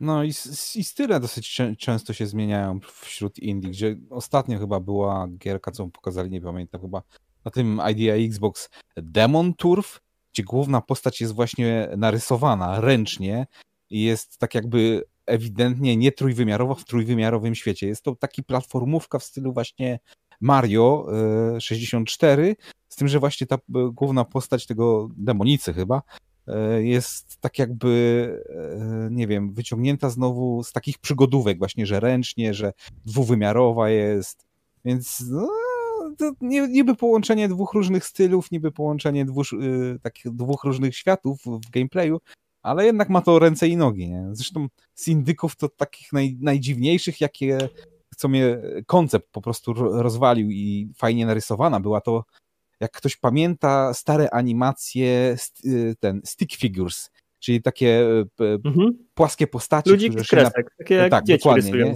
nie? co się na, na, naparzają dosyć mhm. często. Mhm to e, One Finger Dead Punch. Jedynka i dwójka. O, tak. To jest gra, która normalnie niby, to jest niby prostacka gra, bo się dwo, dwoma naciskami, tylko je, lewy, prawy i lewy no, e, e, przycisk myszy się naciska, z tego co pamiętam, mhm. ale to, co się dzieje na ekranie, dzięki temu, że tylko dwa guziki się na takie jakieś kombinacje niesamowitej animacji, te walki tych z tych figurów są takie niesamowite, że normalnie okej, okay, nie, nie wiem na co patrzę, nie wiem jak to gram za bardzo, ale to, to co się pojawia na ekranie jest niesamowite. To były, to były pierwsze takich... gry, które były protoplastą quick time eventów. Po prostu mhm. naciska mi się dzieje. Mhm. A propos takich, y, takich, no nie wiem, niespektakularnych, takich nietypowych połączeń, jakie mogą być w, y, w jednej grze, to nie na ID at Xbox, ponieważ tego nie oglądałem ostatnio, ale poprzednio na mm, tym PlayStationowym takim Nintendo Direccie. Jak to się State tam nazywa? E, State of Play, no. A State of Play była wypasiona w kosmos gra, która mi się po prostu super spodobała od samego początku, gdzie styl graficzny był taki bliski El Shaddai, czy taki mocno stylizowany na obrazy i tak dalej, akwarele, ale to była gra, gdzie to był pierwszoosobowy FPS, platformowy i karciany w jednym. Że strzelaliśmy do przeciwników normalnie skacząc po platformach i tak dalej, przechodząc poziomy, ale nasze ataki były zależne od tego, jakie karty wydropimy. Mhm. Chyba najbliżej mógłbym powiedzieć, że to było takie pierwszoosobowe One Step from Eden. Bo One Step from Eden jest właśnie grom na tej samej zasadzie, tylko że widzimy tam bohatera albo bohaterkę, zależy kogo wybierzemy, bo też w ogóle też rogalik, e, z widoku takiego jak był w Mega Man Battle Network. Taki izometryczny z boku, gdzie jest podzielony na plansze i tak da, na ten, na poziomy i tak dalej. I to jest dokładnie taka sama gra, tylko że właśnie z widoku pierwszoosobowego. Wiem, że nie wiecie o czym mówię, więc nie, nie mamy pojęcia. Nie, nie, nie no, jak, jak mówisz... ty nawet nie pamiętasz tytułu, to ty też nie masz o tym pojęcia, więc... No nie, nie, nie. Znaczy, ja nie pamiętam, jak się ta gra nazywała z tego PlayStation e, Play... State of Play. No, ja, w momencie, kiedy ty mówisz grafika izometryczna, to w mojej głowie ja widzę tak. E, XCOM, oryginalne XCOMy. Tak, o, o. To e, wyobraź sobie XCOMa, tylko że bohaterowie poruszają się tylko w prawą albo lewą stronę. I góra-dół. Nie tak, że chodzisz w głąb mapy albo coś. Masz po prostu jeden cały czas ekran, jak na przykład w Mario i sobie poruszasz się góra, dół, lewo, prawo. Mhm. Na tym jednym ekranie. No, mu musisz gdzieś to na Discord wrzucić, bo niestety mój umysł no. nie ogarnia tej koncepcji. Dobrze. W każdym razie mam nadzieję, że nasze propozycje gier, które y, nas rozśmieszyły, Was zainteresowały. Y, przechodzimy teraz do kolejnego tematu. E, więc Outriders. Mówię tak dlatego przede wszystkim, że mamy już 22, więc godzinę jedziemy. Nie wiem, ile nam zejdzie tutaj, a mamy jeszcze tematy nieplanowane. Dokładnie, minimum 5 godzin. Jako już wpadłem, to już trzeba trochę pokręcić. Nie, nie, nie wspomnimy jednej gry z, z ikonki.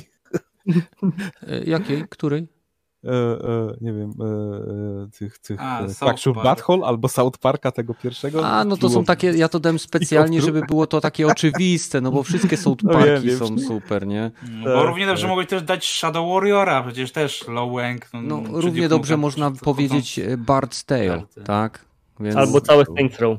Albo Saints Row, no, no tak. tak. No, więc Okej, okay. E, Outriders, e, gierka polskiego studia People Can Fly, premiera miała, miała miejsce pierwszego i to niby prima aprilis, chociaż nie do końca wszystko działało. No to jest prima aprilis, nie? Jakoś wykonania tytułu. No. Znaczy bardziej stan serwerów niż wykonania tytułu, no bo sama gra przecież nie czarujmy się, to nie jest cyberpunk. Możesz ją mhm. odpalić, znaczy jak już będziesz mógł ją odpalić, to będziesz mógł ją przejść bez problemu. Tak, to, to jest gra, która nie jest live service, która wymaga stałego połączenia do internetu i połączenia do serwerów. Ale nie jesteśmy live service. No właśnie, to jest największa...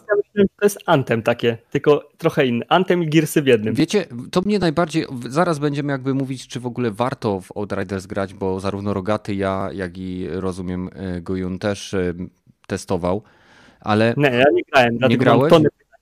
Nie, niestety. To poczekaj, aż wyjdzie wersja na Switcha. I niestety nie udało się. Ale bym to, w to grał na Switchu, człowieku. Eee, no, Switch by ci spalił, te, ten Outrest by spalił ci Switcha od razu. No, to jest e? ładna gra na Switcha. Do czego, jak, do czego jakby zmierzam? zapomniałem teraz, ale jeśli chodzi o Outriders, tak?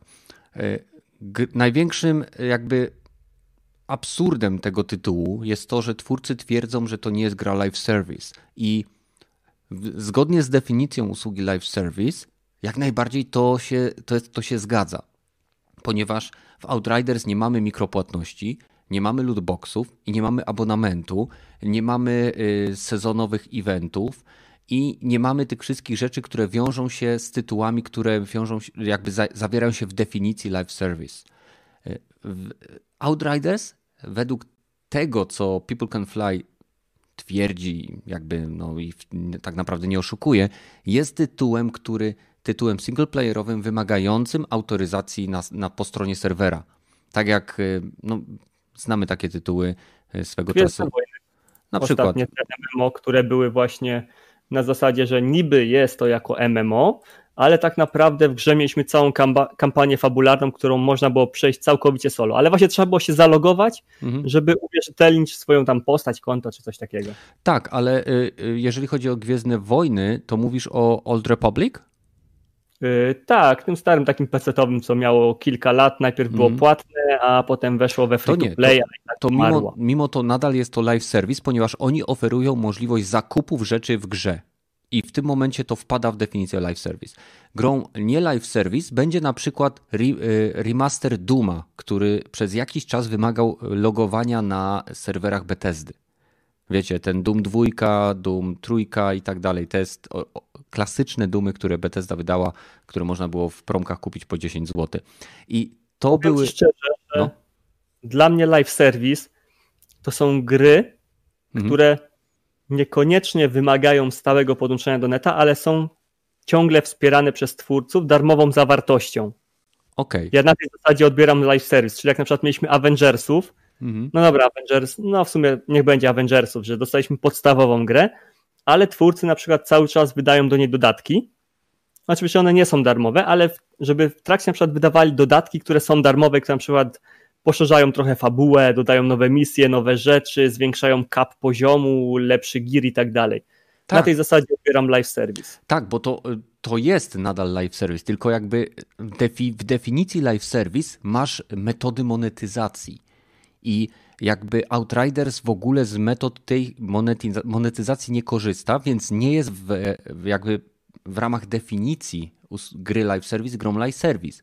A dla mnie to jest absurd, bo z mojego punktu widzenia logicznego, dla mnie gra, która jest grą live service, jest to gra, która do działania wymaga serwerów i w momencie, kiedy tych serwerów nie będzie, ona przestaje być funkcjonalna, czyli jej live dobiegł końca, przestała być serwisem. Tak? Nie mogę już jej uruchomić, mogę sobie wziąć tą płytkę i zrobić z niej podstawkę. I o ile w przypadku, bo, bo rozmawiałem z kilkoma osobami, które pobrały wersję, e, jak wersję Outriders i później ściągnęły jakiegoś kraka lub coś takiego, która wyłączała jakby funkcjonalność sieciową, ale nadal pozwalała grać w grę. Więc w teorii Outriders w swoim obecnym stanie jest jakby niegrywalne w momencie, kiedy serwery nie działają. Ale jeżeli tylko People Can Fly będzie miało wolę, chęć i dobre um, intencje, to w momencie, kiedy jakby cykl życia Outriders dobiegnie końca, będą w stanie wydać łatkę, która uniezależni sam, samą podstawkę, czyli fabułę i całą zabawę związaną z zwiedzaniem świata Inoch od autoryzacji serwerowej. Nie? Więc... Ale tak jest chyba z każdą grą, która wymaga połączenia. Z WoWem można zrobić dokładnie to samo. Moi znajomi grali w WoWa offline, bo po prostu nie było ich stać na e, opłacanie dalej abonamentu, ale znaleźli sposób, żeby dalej grać w ten tytuł, tylko że właśnie na zasadzie single playera, gdzie nie było żadnych innych graczy, mhm. ale cała zawartość była bez, bez problemu dostępna. Tak samo było w Ragnarok Online, Lineage 2, mm, w CS-ie, który nie czarujmy się, kiedyś nie miał botów. Mhm. Ludzie po prostu wprowadzili na lewo boty i w tym momencie już nie potrzebowali w ogóle połączenia z netem. Teraz Jakub się pyta, Jakub Bobak pyta się, czy GTA 5 to jest gra live service. I no, tak. muszę od razu powiedzieć, że to nie jest gra live service, G ponieważ GTA, GTA Online jest grą serwis, jako tak, serwis. Tak samo Red Dead Redemption Online jest grą as service. Tak, ale to jest osobny komponent. Bez tego, jeżeli kupiłbyś grę, na spokojnie możesz przejść ją bez podłączenia do neta, bez czegokolwiek, bo to jest Zgadza po prostu się. dodatek. Na przykład, o, bardzo ciekawą hybrydą e, gier offline'owych i live service jest Diablo Trójka która przynajmniej w przypadku konsoli nie wymaga połączenia z siecią, aby przejść ten tytuł. Ale no jeżeli chcemy brać udział w sezonach, jeżeli chcemy brać udział w tych wszystkich rzeczach, które się wiążą z y, aktywnościami przedłużającymi żywotność tytułu, to wtedy ta gra ma aspekty usługi live service. Tak samo Soulsy. Ponieważ można przejść od początku do końca bez połączenia z internetem, mhm. ale na podstawie na przykład na przykładzie Demon Souls y, podłączenie do internetu daje ci dodatkowe opcje, bo na przykład możesz nawiedzać innych, zdobywać dzięki temu różne rzeczy. Inni gracze mogą nawiedzać ciebie jako po prostu najeźdźcy albo jako bossowie. Plus, jeżeli jest się podłączonym do internetu i na przykład gra wyczai, że teraz według kalendarza jest Halloween, to ustawia ci konkretną tendencję świata, która odblokowuje ci kolejne, znaczy kolejne odnogi tam w grze podstawowej, których normalnie byś nie miał dostępu do nich. Znaczy, ja to rozumiem, tylko że dla mnie, żeby to było jasne, dla mnie usługa live service wiąże się z użytecznością tytułu po wyłączeniu serwerów. Jeżeli, jeżeli gra ma komponenty live service, a w momencie, kiedy one znikną, gra nadal jest grywalna, to dla mnie to jest normalny tytuł. Ale jeżeli jest to tytuł taki jak w chwili obecnej Outriders, y, który w momencie, kiedy ich serwery leżą, ja nie mogę nawet się zalogować do gry, żeby grać tryb fabularny, singleplayerowy, to dla mnie to jest wtedy problem. Bo mhm. niekoniecznie ja płacąc załóżmy te 280, kurwa jego mać, złoty za grę, chcę sobie pograć i załóżmy nie mam nagle dostępu do internetu i ja w tym momencie nie mogę zagrać w tytuł, który jest określony jako gra singleplayerowa z elementem kooperacji. I to jest dla mnie najbardziej jakby upierdliwy aspekt w chwili obecnej Outriders, ale skupmy się jakby na tym, e, jak odbieramy rozgrywkę, co nam się w niej podoba, co nam się nie podoba, co działa, co nie działa i spróbujmy wspólnie. Nie działają od... serwery, to jesteśmy pewni. E, to... Tak, to, to, ja wiem nawet nie grając. E, to, no nie, ja tak samo. No to akurat, no to dobra, z rogatym o tym porozmawiamy, ale, ale zacznijmy od tego, co dla Was, jeżeli nie graliście, no to my z Rogatym będziemy mówić, Wy będziecie zadawać pytania. E, co ja dla Was. Słucham? Mam tonę pytań, więc. O, okay, A, będzie jak poprzednio. No to teraz spróbujemy odpowiedzieć na pytanie, co dla nas w grze Outriders nie działa. Co jest, y, że tak powiem, niefunkcjonalne w 100% lub niefunkcjonalne w stopniu, jaki byśmy oczekiwali. E, Rogaty. Serwer E, po, pomijamy strukturę serwerową, która wraca i znika. Dzisiaj z Rogatym graliśmy od 18 do 20. Ponad dwie no godziny. Tak, tak. I Rogaty grał na Xboxie, ja grałem na PlayStation, graliśmy wspólnie i nie mieliśmy o, żadnych problemów. No ni niestety e, Raptor nie mógł się połączyć, bo wyłączyli funkcjonalność crossplaya z PC-tem, bo to podobność zabijało serwery. Tak. Ale to tak e, na marginesie. E, co działa, co nie działa. Co, na, co nie skoncentrujmy działa, się na tym, co dla ciebie na chwilę obecną w grze nie działa. I działa. To wiesz co, ta, tak na chwilę obecną to jako singleplayerowa gra to dla mnie nie działa, bo ja jak grałem to samemu, hmm. to bardzo mocno zaciskałem zęby, bo miałem problemy z rozgrywką z AI, zwłaszcza, że te, te AI jest takie e, nie tyle co głupie, ale potrafi się zachowywać w taki nielogiczny sposób, że może, może źle grałem w grę i, i jestem cianiasem, y, jeżeli chodzi granie na padzie w takie gierki. W ogóle cianiasem jestem w granie na padzie w strzelaninki, a to na marginesie, jakby ktoś pytał. ale po prostu zachowanie tego AI, nie dość, że jest oskryptowane są dosyć te walki, to te areny są, jak wchodzimy na arenę i zaczyna się walka, to te AI zachowuje się taki z jednej strony roszuje cię, ale z drugiej strony ignoruje to, że jest do, jest do niego strzelane. Ty do niego strzelasz i przez to, okej, okay, co ty robisz w ogóle, gościu? Próbujesz mnie zajść od tyłu, a ja ci tutaj ładuję heady za headem, a ty biegniesz zaraz obok mnie i mnie nadal ignorujesz i, i nic, to, to, to tak, no nie wiem, te AI tak, no okej. Okay. Mhm. Czyli AI, AI nie działa. W sensie nie jest no, na poziomie, który byś oczekiwał tak, no właśnie ten, ten poziom, e, właśnie jak zaczynałem, to wiedziałem, że to tak raczej nie będzie triple A. Dobra, mm. po, okay, to, to będzie double A, powiedzmy, że to taka gra jest, a im dłużej to grałem samemu, kurwa, to taka big game jest już w tej chwili, nie? Mhm. Aczkolwiek właśnie może też się musiałem przestawić yy, troszeczkę, że że to jest cover shooter, nie? No okej, okay, no to kurwa, cover shooter, będę korzystać z coveru, nie? A to, to ty mi to chyba powiedziałeś, że e, ten cover jest tylko i wyłącznie dla przeciwników. Ty masz zapierdalać i e, tak jak grać troszeczkę jak właśnie się e, push forward combat, ten co z Duma, tak właśnie to wymyślili, tym chyba się inspirowali i, i właśnie to też właśnie jest że oni się bardzo dużą rzeczy, ilością rzeczy z innych gier inspirowali, że tak mm powiedzenie szło, powiedzenie dokładnie szło, ale jak ktoś ten bierze inspirację z jednego, to jest kradzież, a... Kopiowanie jest najwyższą po, ten, formą pochylestwa, ale mówmy na razie o tych rzeczach, które nie działają, ok? To, to właśnie ten e, cover system za bardzo nie cover działa, jak system.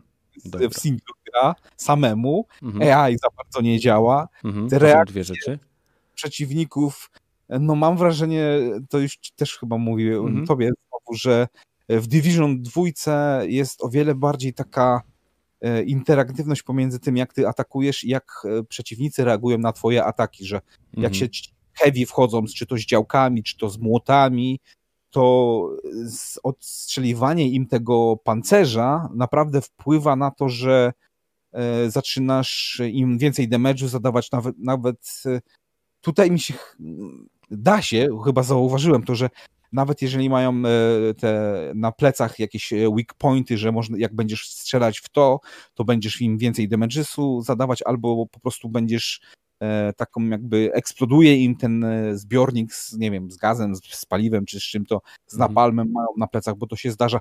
To tu chyba jeszcze ani razu mi się nie udało to zrobić, gdzie praktycznie za każdym razem, jak ci z miataczami ognia w Division, jeszcze chyba jedynce byli nawet, Mhm. Y, okej, okay, nie, nie skupiać się na ich frontowym pancerzu, nie skupiać się na hełmie, tylko zajść ich od tyłu i walić im w zbiornik i to spowoduje eksplozję i to yy, załatwiony gość. To tutaj no ni chuj. No, a, mhm. ani razu mi się nie udało tak zrobić, żeby zajść gościa od tyłu, rozwalić mu to, to co ma na plecach, czy...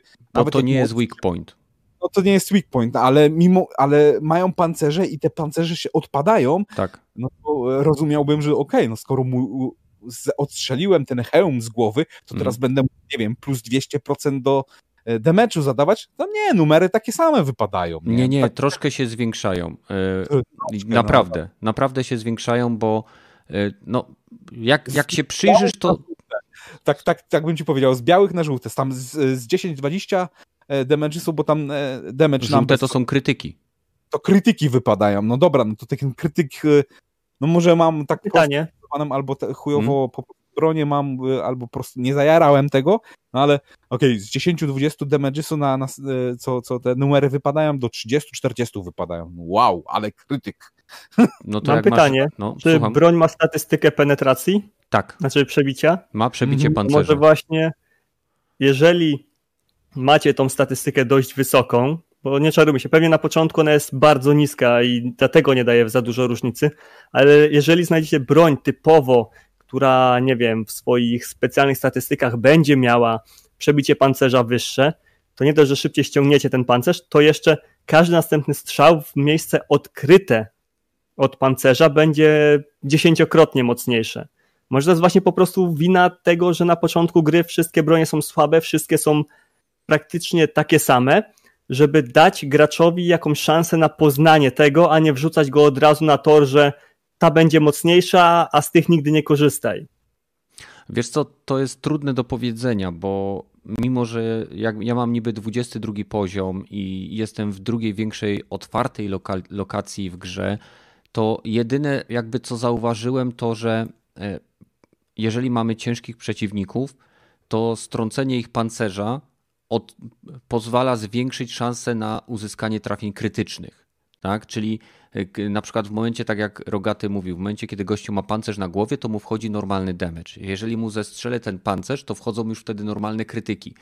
I w moim przypadku, tak jak mówisz, jeżeli masz 20, 30, y, ten 30 damage'u i w momencie, kiedy wpada krytyk masz 40, y, no to to jest 25% y, więcej obrażeń. To też zależy, jakby masz, jak masz stworzoną postać. Nie, nie chcę mm. tutaj bronić tego tytułu, bo ja też nie znam tych wszystkich mechanik i statystyk, bo co chwilę dostaję coś nowego. Y, grałem na przykład ze znajomym dzisiaj i on zebrał buty, które sprawiły, że zamiast normalny, jak masz unik, to się postać przetacza. Jego postać zamiast się przetaczać, w momencie kiedy on naciskał unik, ona się y, robiła taki jakby jak flash, teleport, zostawiając za sobą taką smugę jakby nie wiem, prądu czy czegoś, po prostu to się nazywało y, blimp czy coś, nie, nie pamiętam dokładnie nazwy, ale niesamowicie kozacko to wyglądało. Więc jest wiele rzeczy w tej grze, których jeszcze nie znam.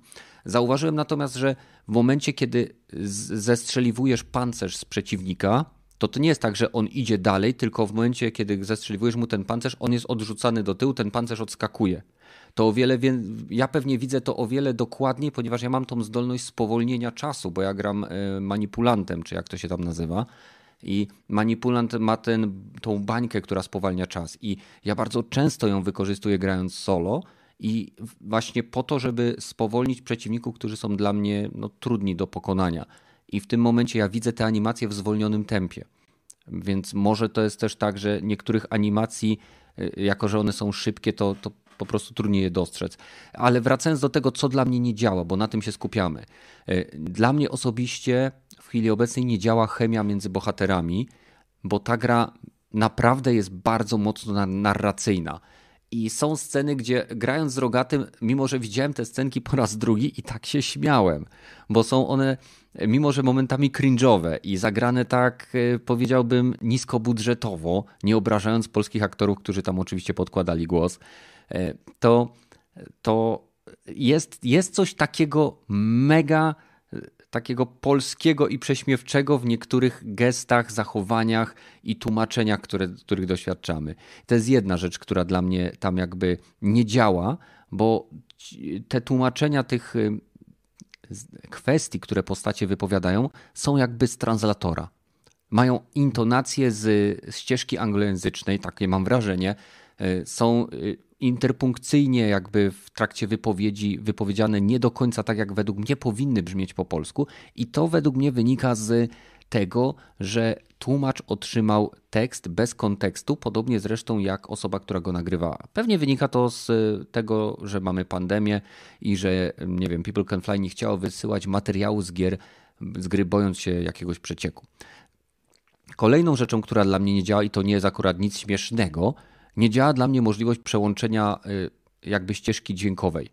Jestem uwięziony w polskojęzycznej wersji gry i próba przełączenia się na język angielski jest niemożliwa, ponieważ gra nie pozwala mi zatwierdzić tej opcji. Mogę się przełączyć Ty no stary, na... grasz w polską grę zrobioną przez Polaków, to co, chcesz grać po angielsku? Porąbało no, cię? Oczywiście. No oczywiście. Tym bardziej, gry, które chyba... nie dają polskiego, mimo że były robione w Polsce. I, no... Pozdrawiamy tego Silent Hilla naszego. Chciałbym ci, Gragi, powiedzieć, że ja w Cyberpunka grałem po angielsku, ponieważ chciałem usłyszeć głos e, Keanu Reevesa. Ja Chcę grać w Division, y, po ang- przepraszam, y, chcę grać w Outriders po angielsku. Nie dlatego, że nie wiem, gdzie, że nie chcę słuchać języka polskiego, tylko że uważam, że angielska, angielska anglojęzyczna ścieżka dźwiękowa jest, będzie lepiej nagrana niż to, co ja słyszę po polsku. Bo to, co słyszę po polsku, jest nienaturalne, cringe'owe i, i po prostu dziwne. Tak? No też, też nie okłamujmy się, najprawdopodobniej angielska wersja dostała większy budżet na voice acting i chyba była wiodącym właśnie e, voice actingiem, językiem, który był w grze nacisk. To chyba właśnie tak, tak jak mówisz, że najpierw zrobili angielską, a potem to przetłumaczyli na polskie i wyszło tak jak wyszło. Aczkolwiek to no, nawet nie, nie ma dla mnie cringe'u za bardzo, ale też to tak jest ma swój no, specyficzny urok po prostu. Aha, aha. Nie, rzuca się w oczy to, jak dużo klną i jak, jak dużo rzucają mięsem, no ale to, to People Can Fly, to Dictyc e, to już w Bulletstorm było i to mnie już absolutnie u nich nie dziwi. Nie? Mm -hmm. No więc jakby to są dwie rzeczy, które dla mnie e, bardzo mocno nie działają. Jeżeli macie jakieś pytania, gragi lub goją, to pytajcie. E, co nam się podoba, Rogaty? Co ci się podoba w gierce po tym, co zagrać? Nie mówię o czym, co, co ma być wybitne, tylko co funkcjonuje, co jest funkcjonalne w tym tytule i po prostu. O, to naprawdę na wielki plus, że koop działa pomiędzy konsolami i mam nadzieję, że naprawią jeszcze nawet ten pomiędzy konsolami a PC-tem, bo... Mhm. E, na początku e, działał, bo, bo grałem z Malibu no, chyba. Chyba tak, chyba na początku działał i to, coś tam mówili, że wyłączyli, bo to powodowało właśnie crash serwera, czy jakoś tak. Mhm. I, I tu naprawdę zmierzy, z, mocno zmieniłem zdanie po, po, po graniu z tobą, że okej, okay, no naprawdę do, Chociaż to też nie lubię gier, które się gra z kolegami, tylko fajnie, jeżeli jest opcja grania samemu, to powinno być to tak zbalansowane, żeby dało się grać samemu, ale jak graliśmy e, razem, to no, naprawdę przyjemnie się. To graliśmy chyba tak, jak był zamiar tej gry, że biegaliśmy w kółko, rozwalaliśmy mhm. wszystkich mm. naokoło, no. nie było zbytnio problemów z bossami, nawet jak się pojawiały trudniejsze momenty, to zawsze można reanimować siebie albo kolegę, E, za, za, pierwszym razem można siebie za darmo reanimować, albo kolega cię może reanimować, więc mhm. okej, okay, ten koop rzeczywiście ten na, na, jako gra na trzy osoby, na pudełku są trzy osoby, pewnie, a graliśmy w dwóch, no to w trzech, w trzech jeszcze chyba by było łatwiejsze, ale to ty mówiłeś mi, że Właśnie jest było jeszcze odwrót. trudniej. Nie, bo zauważyłeś, że jest większa ilość przeciwników w momencie, kiedy gra się w dwie osoby, a jak się gra w trzech, to oni jakby ilość zostaje, mam wrażenie, ta sama, a zamieniają się w gąbki. Mm, może Czyli tak. skalowanie nie działa. Znaczy inaczej, działa. jest zepsute albo inaczej. Nie jest zepsute, nie, że nie działa, tylko że jest po najmniejszej linii oporu, czyli jeżeli gramy w większą ilość osób, mhm. to po prostu robią się z nich bezsensowne gąbki, zamiast na przykład poprawiać im AI, albo żeby spawnowali się w innych miejscach nie. lub coś w tym stylu. I, i tak, i nie, bo, bo jeżeli chodzi o gąbki, to po prostu uzupełnialiśmy się też, graliśmy różnymi postaciami, ja tam którym tym niszczycielem chyba grałem. Tak, dewastator. Więc no. E, dewa, e, uzupełnialiśmy swoimi mocami. Ty, Kenneth, zatrzymywałeś, a ja tam dawałem te, te trzęsienie ziemi, czy jakoś tak to się no, nazywa. To, to podskakujesz i, i tak ich rozpieprzasz fajnie. Do, dokładnie, więc e, używanie dwóch mocy, robienie kombosów przy, przy dwoma postaciami mhm. e, naprawdę miało sens i dzięki temu nam się chyba trochę lepiej dzięki temu grało, bo szybszy, e, no, szybciej im te życie schodziło, tym mhm. przeciwnikom. Tak, no i można było się skoncentrować. Ja, ja jako manipulant mam umiejętności osłabiające przeciwników, więc e, automatycznie jak zaczynaliśmy jakąkolwiek walkę, to pierwsze co to rzucałem taki specjalny sztylet, który nie wiem czy to akurat Rogaty widział, ale w momencie kiedy ja rzucam ten sztylet nad głowami postaci, pierwszej postaci, w którą on trafi, pojawia się coś takiego jak u Simsa, taki kryształ po prostu fioletowy i jak ja pierwszy raz strzelę w tą postać, to w tym momencie ten kryształ, w zależności od tego, jaką mam umiejętność i modyfikator, e, od, odskakuje na kilku pobliż, e, pobliskich przeciwników i oni wtedy mają e, debuffa do odporności. Dodatkowo, jeżeli ja bym podbiegł do tych postaci i jeszcze podskoczył i uderzył typowym, jakby, że tak powiem, ciosem mele, to moja postać nakłada osłabienie na te postacie, tylko dlatego, że mam taką umiejętność w jednym z modyfikatorów, którą mam na broni czy na ekwipunku. I to sprawia, że były takie sytuacje, że mieliśmy przeciwnika, z którym na przykład wcześniej się pomęczyliśmy, bo nie byłem w stanie tego wykonać, a trafiliśmy tak, że udało mi się te wszystkie statusy na niego wrzucić i go topiliśmy jak lody na piekarniku. Po hmm. prostu życie mu spływało jak, jak, jak, jak deszcz, po prostu no, z dachu, czy kuźwa. Wymyślcie sobie metaforę. Z, z, rzeczy, które właśnie mi też za bardzo nie działały, to mówiąc o życiu, to, to jak jest e, reprezentowane to, że damage się dostaje. Bo niby e, mhm. e, też jest... Chodzi o kierunek damage'u. Nie, nie, właśnie to e, ile, ile ma się życia w stosunku do tego e, ile ci zostało życia, nie? Po prostu okej, okay, w momencie, gdy już umieram, o, to, to dostaję tą informację, że mam mało życia, tak jakby e, na dwie sekundy przed tym, jak umarłem. Takie wrażenie nie mam, że... czasu na reakcję.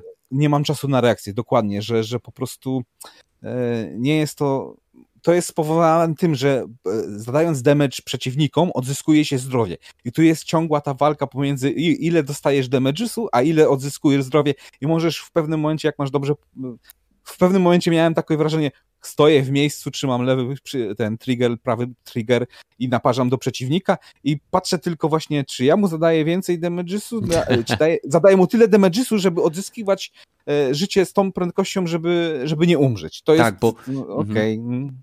bo ty masz postać, która odzyskuje procent zadanych obrażeń, a moja mhm. postać odzyskuje E, życie w momencie, kiedy zabiję przeciwnika, który znajduje się ode mnie w określonej odległości. To też graliśmy razem. Ja się dopiero wtedy, po około 15 godzinach gry, zorientowałem, że pod paskiem życia przeciwnika, gdzie pojawiają się też wszystkie ikonki statusów, wiecie, krwawienie, podpalenie, zamrożenie yy, i tak dalej, pojawia się wtedy taka mała biała czaszeczka z zielonym plusem. I to znaczy, że ten przeciwnik jest. Yy, jest na tyle blisko, że w momencie, kiedy ja go pozbawię życia, to ja odzyskam, załóżmy tam, nie wiem, 100% tego, co mu zabrałem, czyli jakie tam modyfikatory mam na sobie.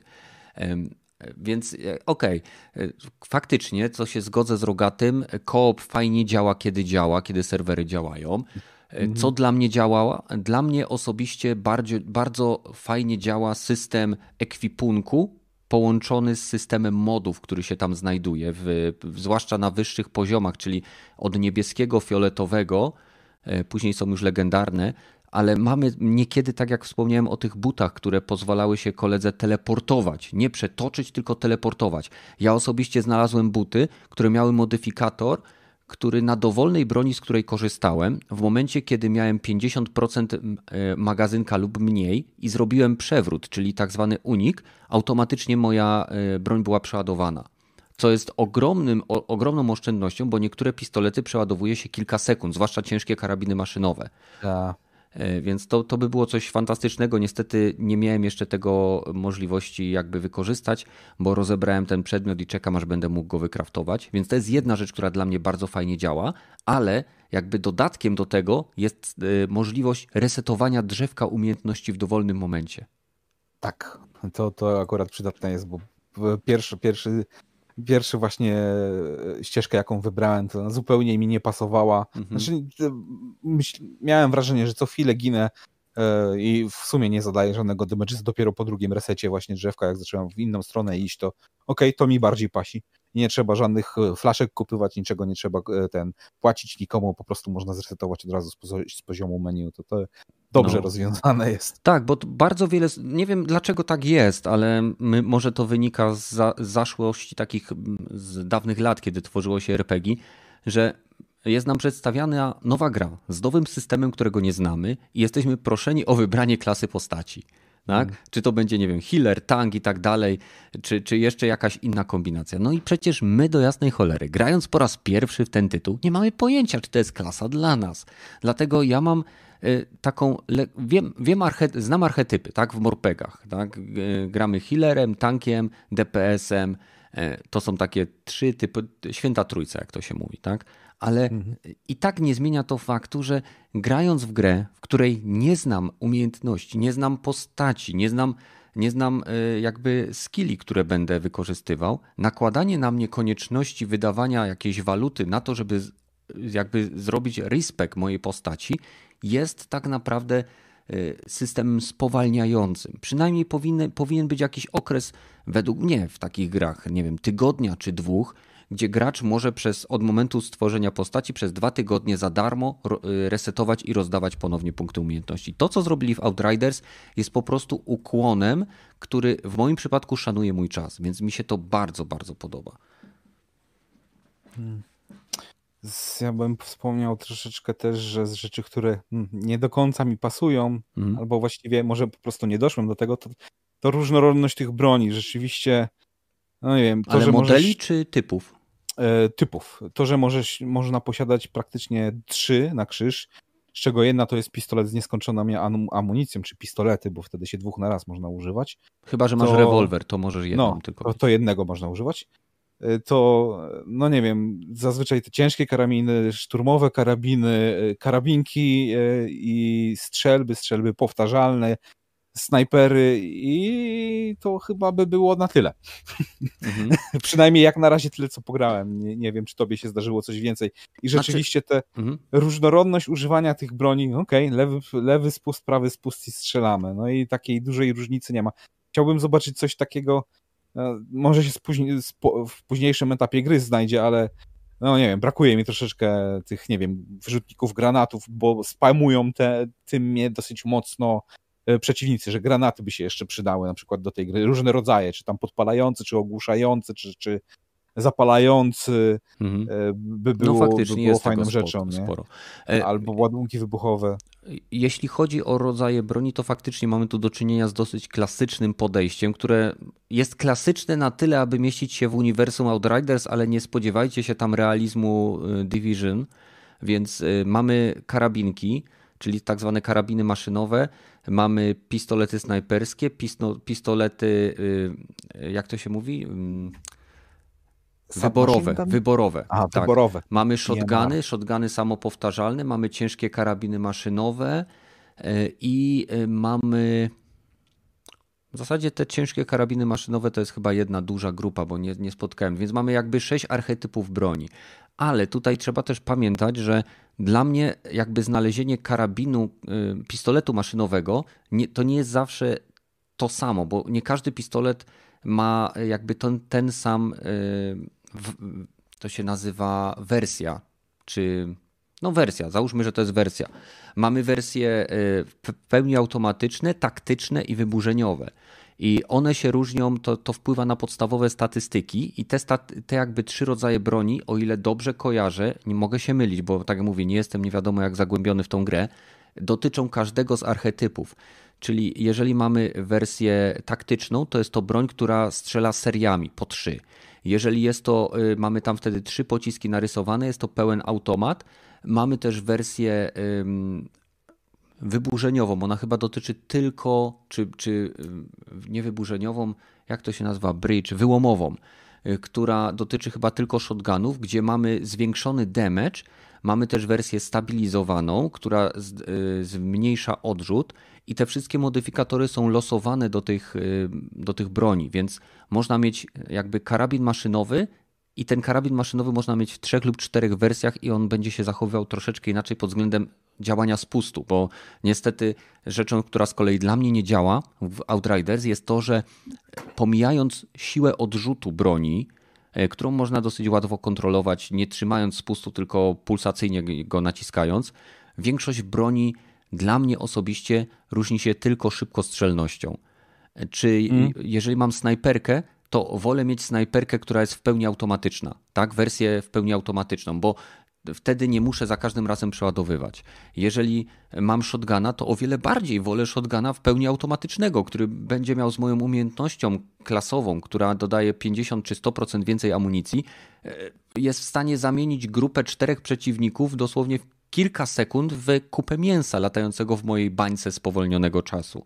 Więc jest różnorodność bardziej w statystykach tych broni i niestety nie w ich zachowaniu. Chciałbym, żebym hmm. czuł, że w momencie, kiedy strzelam... Właśnie o to chciałem zapytać, czy czujesz po prostu te bronie, jak oceniasz odrzut, właśnie zachowanie? Odgłosy czy, są czy fajne. Odgłosy w zależności od broni. Ale nie, chodzi też właśnie, czy też e, czujesz właśnie, wiesz, różnicę w prowadzeniu ognia, czy tu czujesz też, że tu o, strzela z czegokolwiek, bo ja na przykład jak ja grałem chwilę w demo, hmm. to powiem ci szczerze, że dla mnie to takie to strzelanie właśnie takie papierowe, ja w ogóle nie czułem tych broni, nie? Po prostu takie, jakbym strzelał z jakiegoś laserowego karabinu, dla mnie to było takie, mhm. ja to właśnie tak chciałem się o to zapytać bardziej no, od ciebie. Ja, ja osobiście, dla mnie tak jak mówię, nie widać takiej znaczącej różnicy poza szybkostrzelnością i siłą odrzutu. Czyli wiem, że na przykład jeżeli strzelam z ciężkiego karabinu maszynowego, to on będzie mi po prostu o wiele bardziej się podnosił podczas strzelania. A poza tym, to w większości przypadków, jak z rogatym graliśmy, to celujesz przeciwnika, trigger na maksa i starasz się unikać przy okazji jego, jego po prostu ataków. Więc o wiele bardziej dla mnie to przypomina to, co można w Diablo zrobić, kiedy tak naprawdę nie zastanawiasz się, e, czym atakujesz, tylko patrzysz, czy masz wystarczającą ilość życia i many. I... No, no, tylko że to strzelaninka jest i trzeba pamiętać, że to People Can Fly, oni mieli Painkillera i tam mhm. kołkownica była zajebista, bo ich zdaniem to była jedna z fajniejszych broni, gdzie można że wiesz, strzelało się kołkami i można było... inny w ogóle skład, to był też tam wtedy Adrian Chmielarz i wiesz, to, tamto People Can Fly to nie jest to samo People co jest teraz, nie? To też tak. wiele razy było podkreślane. Trzeba pamiętać swoją historię, że oni też mieli e, trochę te, na przykład z Bulletstorma te, jak to oni nazywali? E, kill with skills, czy, e, czy jako... Trick kille? No, czy trick kille, nie? No i tego mhm. też troszeczkę mi brakuje może w tej grze. Mhm. Ma być trochę bardziej realistyczne i przyziemne, ale e, wolałbym takie bardziej sci-fi, to już tak nie ma broni plazmowych albo czegoś, nie wiem, broni Na razie. Na razie bo, nie. Bo nie chcę spoilować, ale ja już jestem w takim aspekcie, jakby momencie gry, gdzie no chciałbym wam powiedzieć, ale nie mogę. Nie ma, nie, nie ma tam nie wiadomo czego, ale... Będzie... Zobaczymy. No, nie ma tam nie wiadomo czego, ale zaskoczyło mnie to troszeczkę, bo nie spodziewałem się, że coś takiego może być. E, nic nadzwyczajnego, po prostu e, wątek fabularny. Co jeszcze dla mnie jakby y, działa? Podoba Ci się świat? Świat w sensie wykreowania, czy w sensie obłożenia teksturami i polygonami? Obydwie rzeczy. Podoba mi się koncepcja tego, y, jakby ludzkości uwięzionej w jakiejś takiej bańce, gdzie oni próbują się wydostać. Tak? To, jest, to jest dla mnie ciekawe, bo jakby buduje szereg szereg e, wyzwań, które są tak naprawdę nieograniczone koncepcyjnie. Oni to, co sobie wymyślą, to mogą zrobić. E, a jeżeli chodzi o wygląd, no to jest troszeczkę nierówno. W niektórych levelach widać, ewidentnie widać trójkąty, poligony, które są wykorzystane do na przykład jak szliśmy walczyć z bossem pająkiem w, w tym wulkanie, to te takie otwory, te takie perforacje, które były na skale, jak, jak schodziliśmy w dół po, po skale, było ewidentnie widać poligony. E, to samo jest w przypadku niektórych potworów, które mają bardzo duże zbliżenia. W momencie, kiedy wydają jakieś odgłosy, widać, że nie chodzi tutaj o, o gęstość tą poligonalną, bo jakby ona jest ok, tylko widać, że cieniowanie tych, tych niektórych modeli wewnętrznie, bo na zewnątrz one wyglądają świetnie. Każdy potwór jest świetnie wymodelowany zewnętrznie, e, jest bardzo fajnie, w sensie tak mięsiście animowany, jak czuć jego masę. To, co Rogaty mówił, że, mogą, że nie reagują zawsze na to, czy dostaną w nogę, czy w ramię, czy ten, to jest jak najbardziej prawdziwe ale natomiast reagują na przykład na wybuchy własnych granatów. Jak zabije się ciężkiego gościa i on opuszcza granat, który później wybucha ogniem, to jeżeli przez ten, w tym zasięgu akurat znajdzie się inny, to on jest lekko odrzucany, tak? E, ale tak jakby mam, mam zastrzeżenia do pewnej nierówności tego, co mi zostało pokazane. Jestem teraz akurat w miejscu, gdzie jest dużo zieleni, są gigantyczne drzewa, wszystko wygląda pięknie, niczym w awatarze, a jednocześnie tajemniczo i groźnie, więc y, jakby jest fajnie, jest fajnie, aczkolwiek... A jak sytuacja z, wiesz, optymalizacją, błędami, glitchami, wiesz, udało ci się jakieś natrafić na te, które po prostu by skraszowały grę albo, wiesz, tak. spadły klatki? Ja tak, ty rogaty? E, jeżeli chodzi o Xa, w sumie oprócz e, tego niepołączenia do konserwerów albo że mnie wyrzuciło po zrobieniu e, questa z serwerów, no to, to, to nie, nie zauważyłem. Może jakieś tam drobne nie, nie, niedociągnięcia w animacji, ale nie, ale tak wracając trochę właśnie do tego świata, to tak chyba już mówi, tobie mówiłem, że gra tak jakby na samym początku, te pierwsze levele z demach, co, co były, to były chyba jedne z najlepiej zrobionych, a te potem jak już się zaczyna do głównej gry przychodzić, to tak no nie wiem, czy jakoś poszło w dół, czy po prostu pierwszy level e, został zrobiony na końcu, żeby ok, nauczyliśmy... Żeby już wiedzieli, jak robić. Wiemy, jak chcemy to zrobić, jak co chcemy pokazać, to jest front load, żeby mhm. ludzie mieli tego wow, a potem no, te tak no, niedopracowane. No ale skoro mówisz, że to, potem w tym lesie się coraz ciekawiej robi, no to może może po, no, z czasem developingu ten las był pod koniec produkcji robiony i e, do, doszli do tego, jak, jak to zrobić, żeby to miało spójność, bo szczerze mówiąc to tak hmm, miałem wrażenie, że no nie no, Gearsy na, na, ostatnie najlepiej, e, zdecydowanie lepiej wyglądają, Za, zarówno otoczenie, jak i animacja, jak i postaci, mhm. to no co, tak jak mówiłem, takie double A jest, B-game, 300 osób to robiło, a nie 1500 jak to robi zazwyczaj Assassina albo 2000 e, jak to robiło Red Dead Redemption, więc też nie ma co się czepiać za bardzo, trzeba wiedzieć i, i budżet gry pewnie jest 10 e, razy mniejszy. Mhm. No, jeżeli o mnie chodzi i o bugi, e, to nawet dzisiaj, kiedy Rogaty wysyłał mi kod, bo to ja dołączałem do Rogatego, czyli PlayStation dołączała do Xboxa, to pierwszy raz, kiedy mnie pojawiło, pojawiło w ogóle za, za obszarem świata, w którym znajdował się Rogaty. Byłem na płaskiej powierzchni, gdzie w odległości widziałem elementy świata no, normalnie wymodelowane. Biegałem sobie po nicości do momentu, kiedy Rogaty tak naprawdę e, wybrał podróż i ja musiałem ją zaakceptować i się przeniosłem. E, jeżeli chodzi o bugi, to w, w tym dniu po raz pierwszy trzy razy gra mi się zawiesiła, za każdym razem, kiedy byłem w trakcie e, kooperacji z innym graczem i to było zazwyczaj albo przy rozpoczęciu tej kooperacji, albo przy jej kończeniu. Więc jest tam na pewno jakiś bug.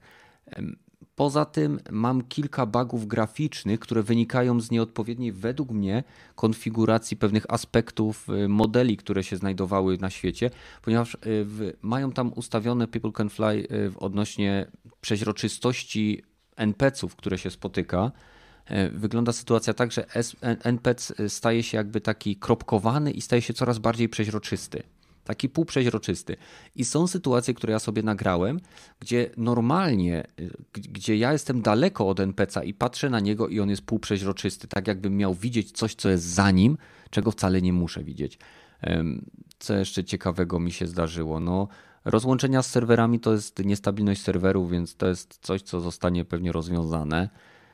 Hmm. Łukasz pyta się, czy y, gra wspiera triggery na PlayStation 5. E, co ciekawe, na oficjalnym Discordzie e, People Can Fly zadałem im to pytanie i byli na tyle mili, że mi odpowiedzieli. W chwili obecnej, ze względu na to, że Unreal Engine nie wspiera natywnie haptyki PlayStation 5, czyli cewek dźwiękowych i triggerów tych adaptacyjnych, również gra ich nie wspiera, bo tak zakładam, bo tego akurat nie powiedzieli, nie mają czasu na implementację tego za pomocą, że tak powiem, własnych zasobów. Więc jeżeli takie wsparcie się pojawi, to zakładam, że pewnie będzie jakaś aktualizacja, ale w chwili obecnej triggery działają tak jak normalne triggery, a wibracje działają tak jak normalne wibracje. Więc y, tak jakbyśmy mieli w rękach normalnego pada, co jest frustrujące z tego względu, że w chwili obecnej gra nie korzysta z żadnych specyficznych dla PlayStation 5 funkcji, ale wymaga nadal DualSense'a do gry. Hmm. No. E, co jeszcze ciekawego? Ogólnie, no, Rogaty, czy uważasz, że warto zagrać w ten tytuł? Po tym, co warto. doświadczyłeś. Jak go macie w Game Passie. E, ale ewentualnie w dużej promocji, jak będzie, to też można by warto. Nie mówię, że gra jest zła, ale to jednak gra B i pełną kasę za, za nią bym, no albo double A, jak to tam lubię. To może ja zadam trochę inne pytanie w takim układzie, mhm. ale w tym klimacie. E, czy, oczywiście to jest wiadomo, jesteście na świeżych tych ale czy na ten moment jesteście w stanie powiedzieć e, raz właśnie też, no co was gra, e, czy ta gra ma coś takiego w sobie, żeby was przyciągnąć na dłużej, żebyście chcieli grać nią, nie wiem, za miesiąc, za dwa, za trzy, czy pogracie, nie wiem, ten tydzień i przejdziecie i odłożycie na póki już nigdy do niej nie wrócicie, dopóki nie będzie jakiegoś większego DLC, o ile gra będzie jakoś wspierana. Ja mogę powiedzieć, że ja tak prawie z każdą grą mam, nawet z właśnie z looter shooterami, przechodzę, kończę i potem nara, dopóki mhm. nie wyjdzie większy upgrade. Ja tak Division miałem, skończyłem fabułę, pograłem troszeczkę Dark Zone i Nara, dwójka tak samo, skończyłem, e, pograłem te, te...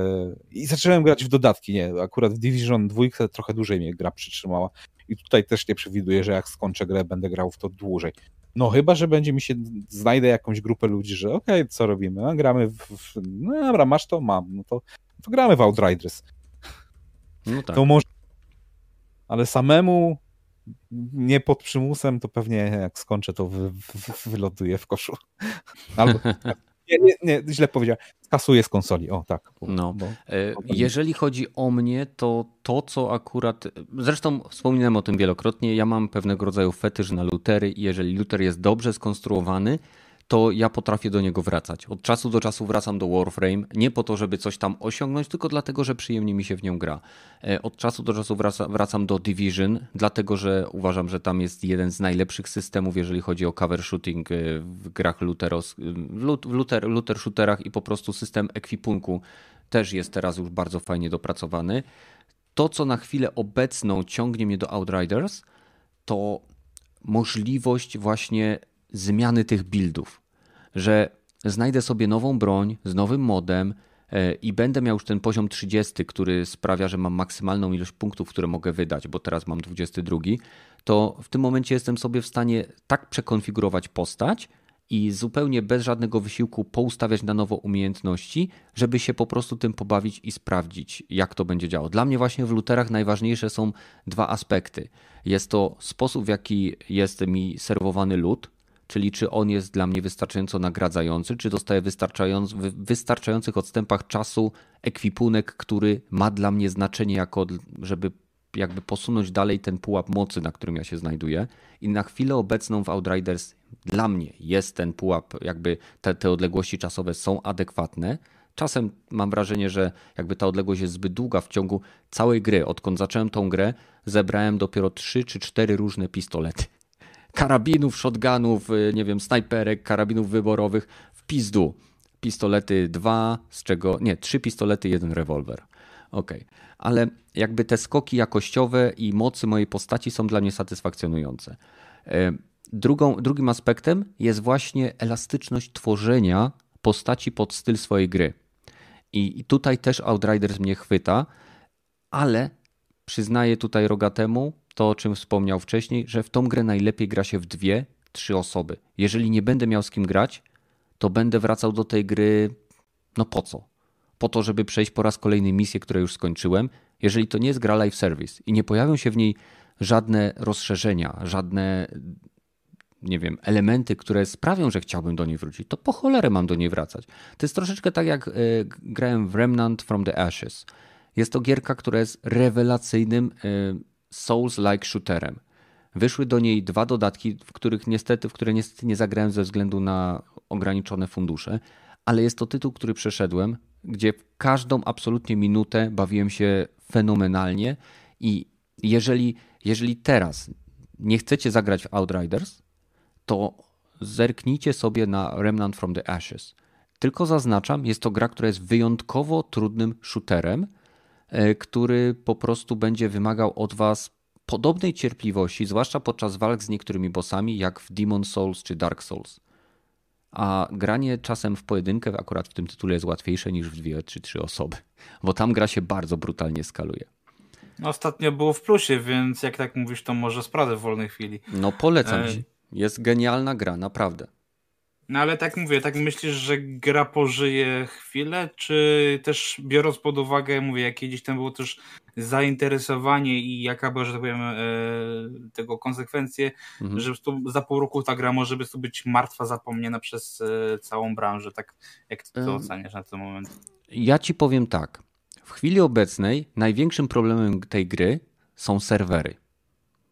Nie, nie to, że ludzie narzekają, że jest gameplay kiepski, że jest lud kiepski, że fabuła im przeszkadza, że poziomy są do niczego, chociaż tu akurat część osób narzeka na tunelowość po, poziomów.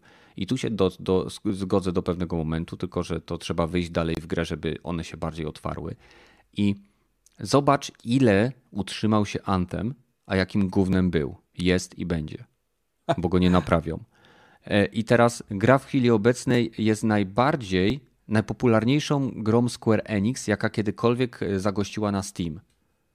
I samo to, to nie jest duże osiągnięcie na Steamie, ale to jest ogromne osiągnięcie dla Square Enix.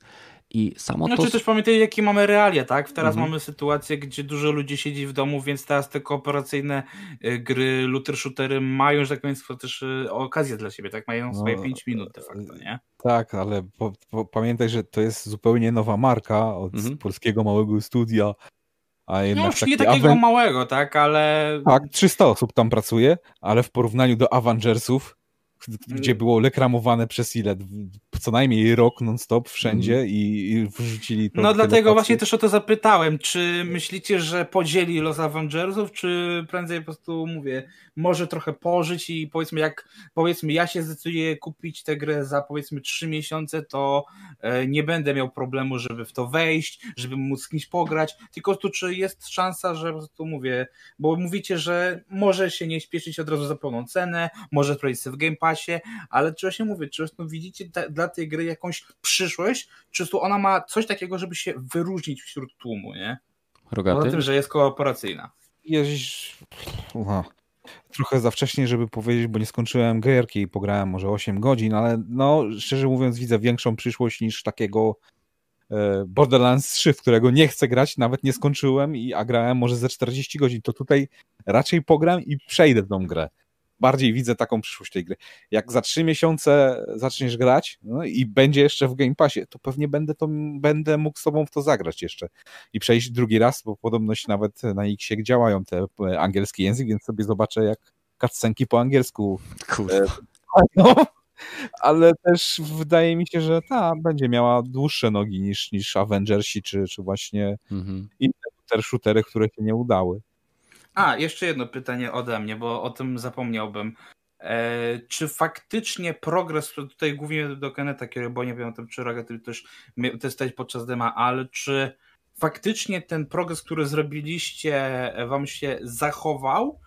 Czy to było na zasadzie, że możesz go ciągnąć, ale możesz też równie dobrze stworzyć sobie zupełnie inną teraz klasę, zupełnie nową postać i tu przekreślić to, co było w demie w tej chwili, nie? Ja w menu miałem od razu tą postać, w którą grałem w demie i też możliwość stworzenia zupełnie nowej postaci, co by się skończyło tym, że zaczynam od nowa grę. Mhm. Więc... A, czyli to się wtedy od razu nadpisuje, nie? Bo byłem ciekaw, prostu, nie, czy masz... nie, w stanie prowadzić dwóch Więc... równych zapisów. Nie, nie, gragi, gragi, gragi. Poczekaj. Hmm? Gra daje ci sześć slotów na postacie.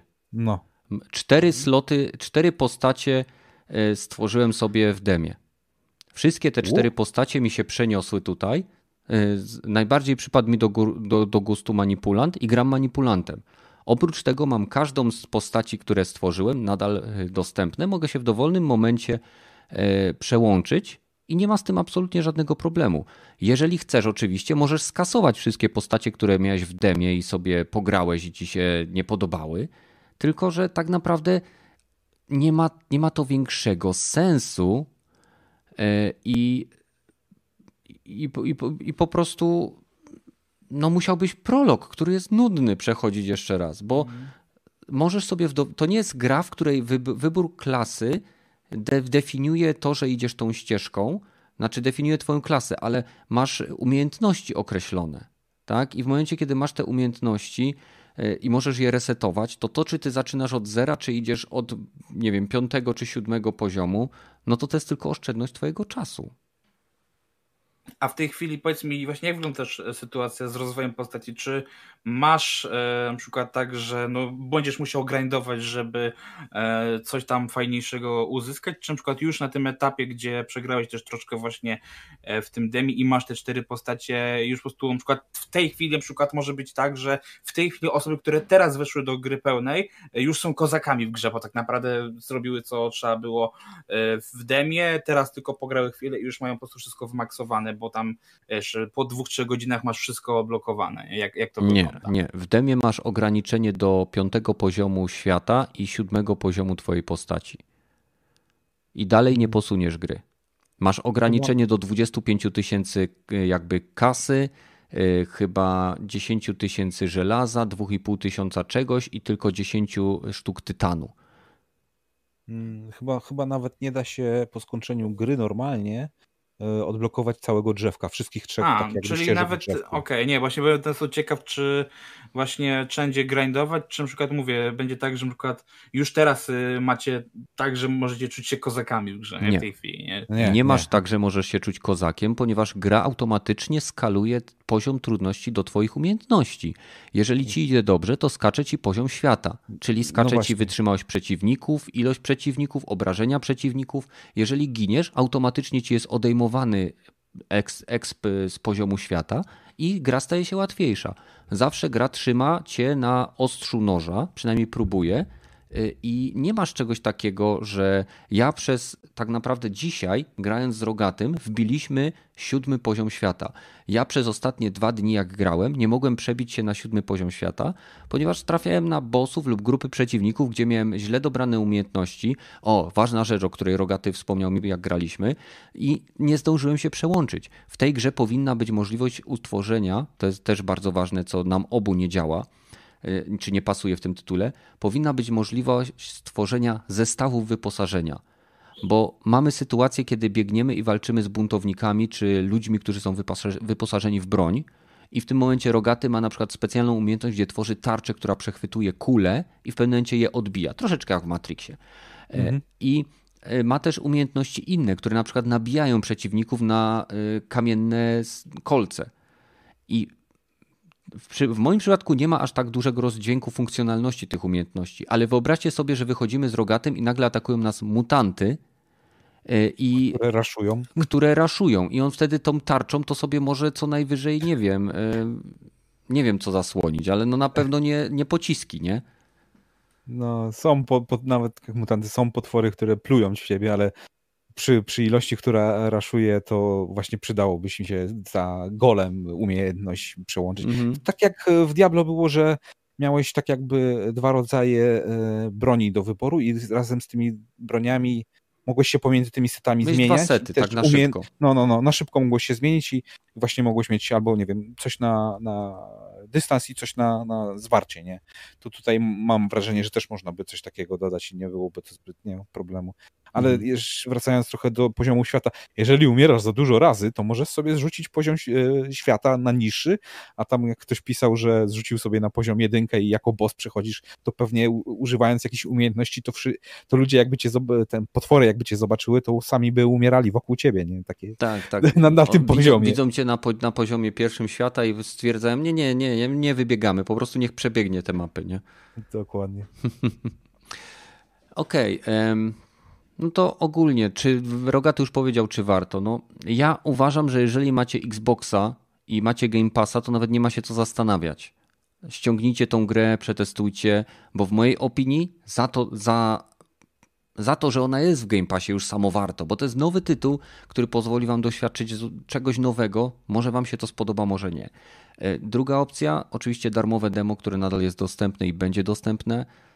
To jest przynajmniej około dwóch godzin faktycznej rozgrywki, bo pierwsza godzina to jest przynudnawe wprowadzenie, które jednak jest, jakoś tam buduje ten świat, ale jest nudnawe.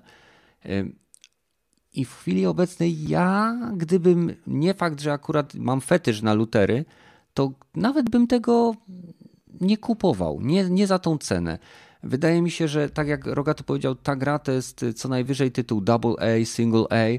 E, nie jest to tytuł, który swoją, chociaż w niektórych aspektach przebija na przykład takie e, Outer Worlds, według mnie w, na przykład w aspekcie animacji twarzy i, i postaci, ale to jest zupełnie inny typ gier. Bardzo przyjemnie mi się tam strzela, bardzo przyjemnie mi się tam wyposaża w różne ek ekwipunki, bardzo przyjemnie mi się tam jakby buduje rozwój postaci i ją zmienia. Ale nadal uważam, że jakby ta gra kosztowała normalne tam 230 zł, to by była dla mnie o wiele bardziej atrakcyjna i byłbym może dla niej mniej surowy.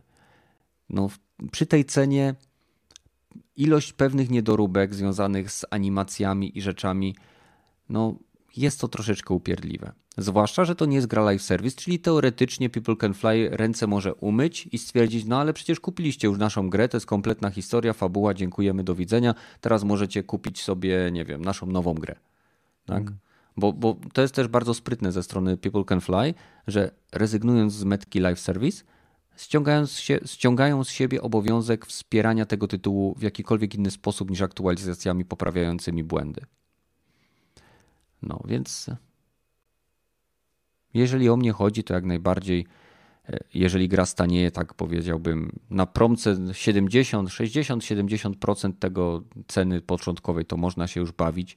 Zwłaszcza jeżeli macie z kim, bo w parze czy w trójkę jest naprawdę, No ale pewnie myślisz właśnie, czy, że właśnie używki będą szybciej przez to schodzić, e, bo na przykład może być tak, że za dwa tygodnie ta gra będzie na pierwszej promocji albo na używkach już e, chodzić. E, ja czy... myślę, że szybciej będzie na używkach, zakładając, że ktoś się zdecydował kupić wersję pudełkową, bo je, znaczy była o wiele tańsza, zwłaszcza jeżeli ktoś kupił wersję na PlayStation 4, gdzie dostajemy darmowy upgrade do PlayStation 5, tylko wtedy musimy mieć ciągle płytę z czwórki w piące i pobieramy cyfrową wersję, to może używki się pojawią, bo nie każdemu ta gra się może spodobać. Cover system jest troszeczkę upierdliwy momentami. E, nie zawsze ta postać się zachowuje tak, jakbym chciał. E, inteligencja przeciwników, co, o czym Rogaty wspomniał, no ma wiele, wiele do życzenia. Division zjada ten tytuł na, na śniadanie, chociaż w Division nie ma aż tylu przeciwników, co w tej grze, więc nie wiem. Nie wiem, no po prostu jest ciekawie, jest fajnie. Mi się gra przyjemnie i na pewno jeszcze zobaczycie materiały z tego, z tego tytułu u mnie na kanale. No. Dobra, to co? Przechodzimy do tematów nieplanowanych. Nie? Hmm. Zaplanowałeś coś z nich? Oczywiście. Goń się. Musiałem ten suchar Nie, nie, nie, nie. Dobra. E, no to w tematach e, nieplanowanych e, mieliśmy sobie podsumować Prima Aprilis, czyli najfajniejsze fejkowe artykuły związane z gamingiem. Była fajna lista na PC Gamerze. Mnie, mnie, mnie osobiście chyba Benchmark czy Spider's Web troszeczkę zaskoczył, bo nie doczytałem od razu do całego i było coś, że Cyberpunk wydał, nie, znaczy nie, CD Projekt Red wydał niespodziewaną aktualizację e, do Cyberpunka Next Genową, która podbijała e, ilość klatek animacji do 120, ale tylko w rozdzielczości 720p. I dopiero jak do tego doczytałem, to stwierdziłem, nie, to nie może być prawda. No dobra, czekajcie, już, już wam e, mówimy, co ciekawego się działo. Proszę bardzo. Co rogaty, masz już coś na talerzu? No, z, z, tego roku to e, New Blood pojechało trochę po bandzie, bo wszystkie ikonki od ich gier zamieniły się przez rysunki tam e, dziecka jednego z deweloperów, bodajże The Dusk. I mhm. jak się wejdzie na Steama, to jeszcze są jak są normalne okładki gier, to wszystkie gry z New Blood mają tak jakby w pęcie na czarnym tle czerwonym e, markerem jakby namalowane jak przez dziecko wszystkie, wszystkie okładki do gier. To, to mhm. jest dosyć, to mnie rozbawiło. E, no, oprócz tego, no, pamiętajcie, że zawsze mamy jakieś trailerki, które mają tam promować, więc e, For Honors miało wersję Playground Edition, więc mamy trailer, e, który tam pokazywał event, e, który tam e, miał, miał zawierać jakieś tęcze, konfetti, jakieś inne pierdoły. Nie wiem, czy to faktycznie odbyło się w grze, bo nie mam For Honor, ale wiem, że to nie jest ogólna tematyka tego tytułu konkretnego.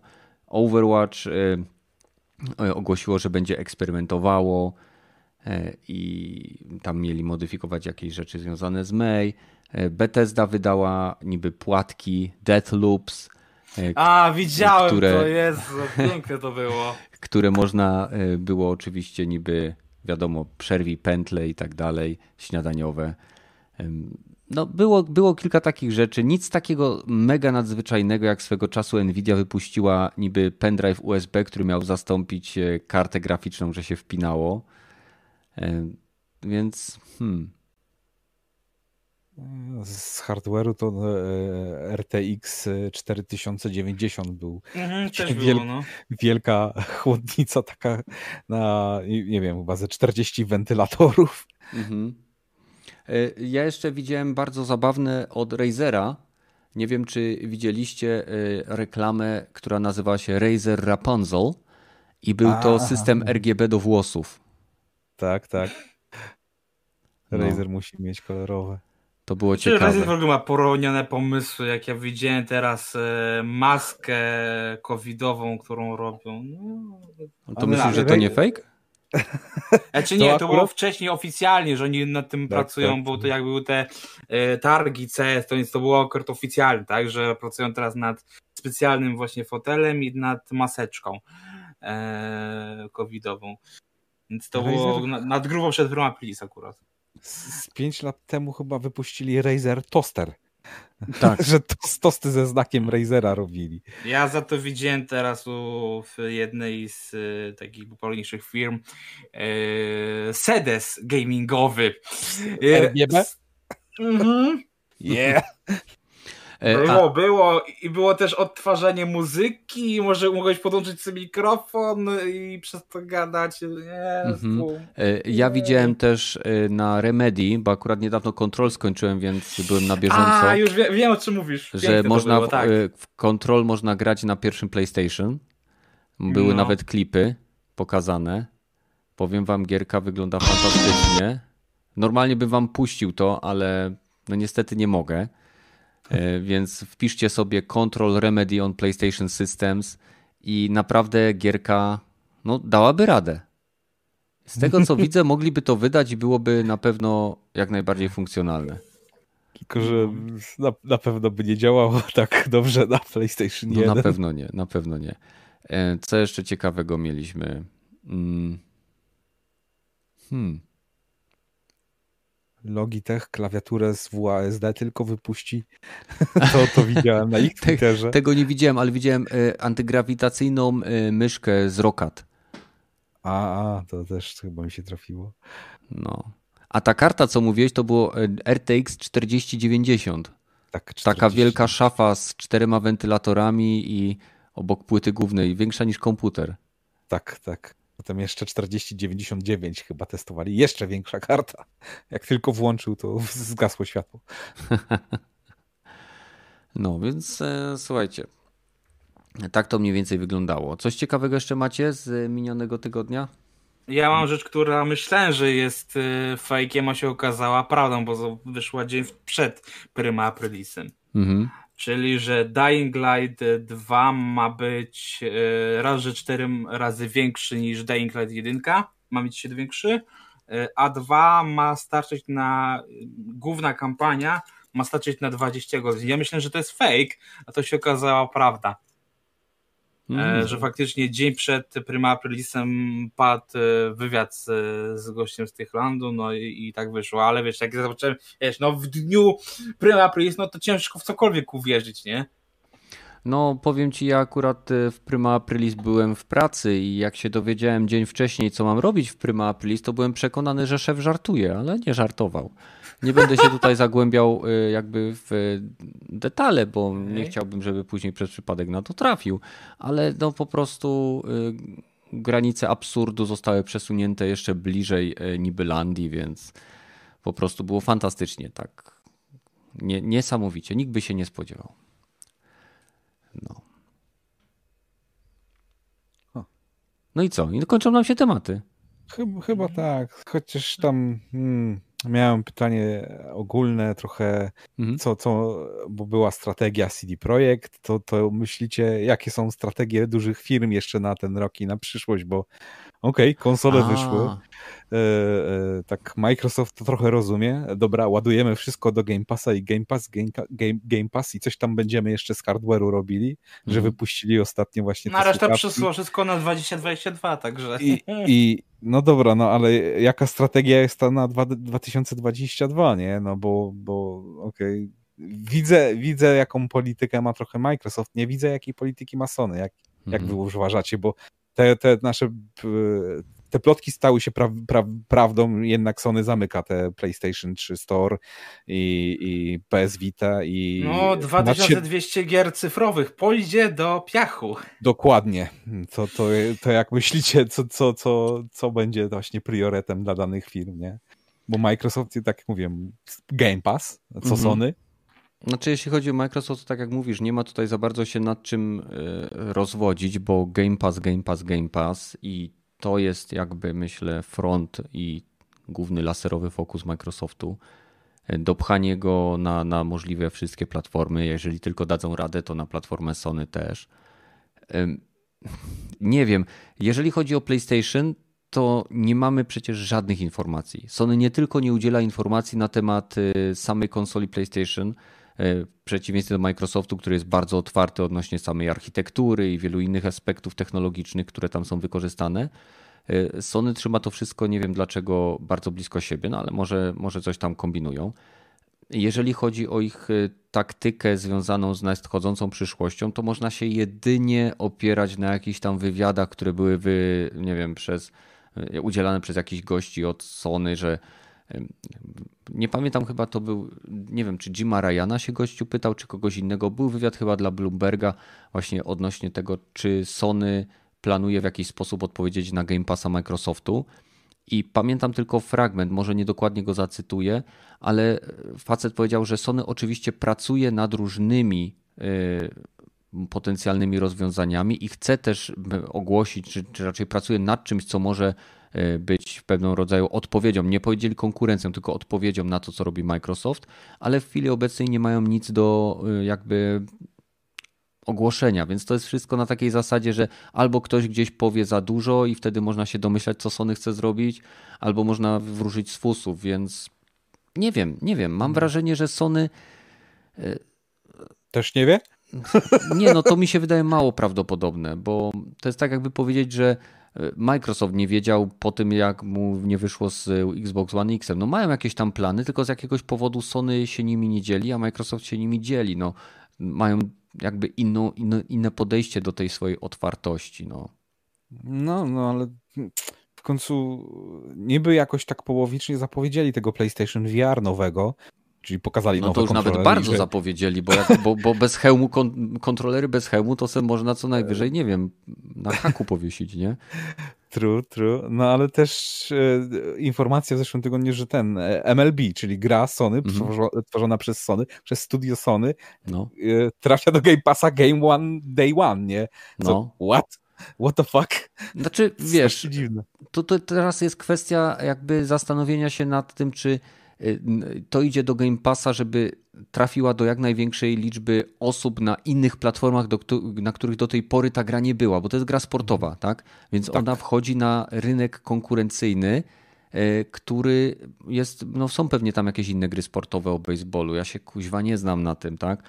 I myślę, że to jest całkiem sprytne, tak jak People Can Fly zrobili z Outriders, mamy nową markę, która pojawia się y, na silnie konkurencyjnym rynku i to jest dobra strategia, tak? Bo dzięki temu jakby jest większy szum o tym w mediach i masz darmową reklamę. No bo gdyby Sony nie dało MLB do tego Game Passa, to była gierka Sony wychodzi na Xboxa, a beznadziejna gierka, nie będę w nią grał, bo to po co mam grać, tak? Bo powiedzą, nie wiem, posiadacze Xboxa.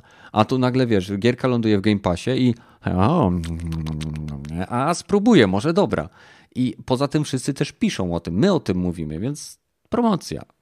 No, Zwłaszcza, że to nie jest jakiś wysokoprofilowy tytuł dla Sony, więc. Nie, no ale dobra, to, to jaki wysokoprofilowy tytuł musiałby się pojawić day one, mhm. żeby to what the fuck, bo, bo plotki są na przykład, słyszałem ostatnio Final Fantasy, jak się skończy ekskluzywność dla PlayStation, to też będzie day one w Game Passie. Ale to plotka, więc. E, to już zależy, bo z tego co wiem, e, wydawcą i nadal właścicielem e, praw do, tej, do tego IP jest Square Enix, więc oni mogą zrobić z tym, co chcą. Dokładnie, Są... więc to jest jak najbardziej możliwe. No, więc oczywiście, że to jest możliwe. Bo należy do, do Sony chyba, nie? Mm, tak. Ale co należy do Sony? Y, Square Enix. Nie, nie, na razie nie. były tylko plotki, że mogą ich kupić, ale jak na razie nikt, nikt tego nie potwierdził. Y, Sony też, y, więc mówię, to nie, to jest Square Enix, to jest całkowicie zaś. Square Enix to też zrobiło Lary ostatnie, te trzy przecież, no bo Crystal Dynamics do nich należy. Mhm. Były też Hitmany i teraz mamy ten Life is Strange, więc to nie jest tak, że ten, to jest marka niezależna na razie od żadnego większego hegbona, nie? Mhm. Nie no, Square Enix to jest, że tak powiem, na razie swój pan. Jeszcze. Microsoft do nich nie poszedł. Hmm, Sony no. też nie. Sony też nie. No, pewnie teraz jak załóżmy jakieś ich gierki odnoszą, odniosą sukcesy, to przepraszam, ktoś się może nimi zainteresować. Ale jeżeli chodzi o Sony, to naprawdę nie jest łatwo powiedzieć. Można tylko zgadywać. Wi wiadomo, że ewidentnie idą mocno w VR, bo te ich nowe kontrolery wyglądają fajnie. Powiedziałbym profesjonalnie. E, jak będzie headset wyglądał, cholera wie. Wszystko jest tajemnicą. Pytanie, czy to gra na ich korzyść, czy nie korzyść, o kim się więcej mówi, trudno mi powiedzieć, naprawdę. E, ja, ja jako, jak wspomniałem, w momencie, kiedy Microsoft zacznie wydawać te tytuły, które są obiecywane, w sensie mówię o tych dużych tytułach AAA, które będą pochodziły z ich studiów, to na pewno Xbox u mnie wyląduje w All Accessie, no bo to jest wtedy najlepsza opcja, tak? Biorę sobie konsolkę za tam 140 zł na dwa lata, mam Game Passa Ultimate'a i gierki, nie muszę się o to martwić. E, do tego czasu no, nadal będę niestety, czy inaczej na, na chwilę obecną niestety siedział przy Sony, no bo już tą konsolę mam. I nie widzę powodu, żeby od niej, z niej się przesiadać, przynajmniej na, na chwilę obecną, bo za niedługo wychodzi Ratchet Clank, jedna z moich ulubionych serii. E, Returnal, który jeżeli wpadnie mi w oko i zobaczę korzystne recenzje, to być może kupię. No i teraz w Outriders pykam. A tak długo jak cross-platformowy gameplay będzie się rozwijał w tytułach multiplatformowych, to posiadanie dla mnie tak naprawdę wszystkich możliwych konsol jest no, niepraktyczne. Hmm. Okej. Okay. No. A pytanie, co Nintendo? Mm, w tym roku czy w przyszłym roku będzie Switch Plus, Switch Pro, Switch Ultra? Super Switch? Super Switch? O, Super Switch. O, nie mam pojęcia, nie mam pojęcia. Zobaczymy, zobaczymy. Dobra, słuchajcie, dziękujemy Wam, że byliście z nami. E, pamiętajcie, że teraz podcasty będą odbywały się o godzinie 21 co niedzielę. Jeżeli chcecie brać w nich udział na żywo, no to oczywiście zapraszamy Was. Jeżeli nie, to zapraszamy Was na nasz Discord, gdzie mamy ponad 400 osób i możecie tam dołączyć korzystając z linka czy linku, który znajduje się w opisie. Z tej strony myślę, że żegnamy się. Gragi, Rogaty, dzięki, że znaleźliście czas. Do zobaczenia w kolejnym odcinku tak szybko, jak to będzie możliwe. Trzymajcie się. Cześć. No cześć. Popo. Gojona już jak wywaliło, tak już nie wrócił. Mm. Nie, ktoś pisał, że net mu zsiadł. Na... Tak, ale w ogóle też jak wparował niezapowiedziany, nie?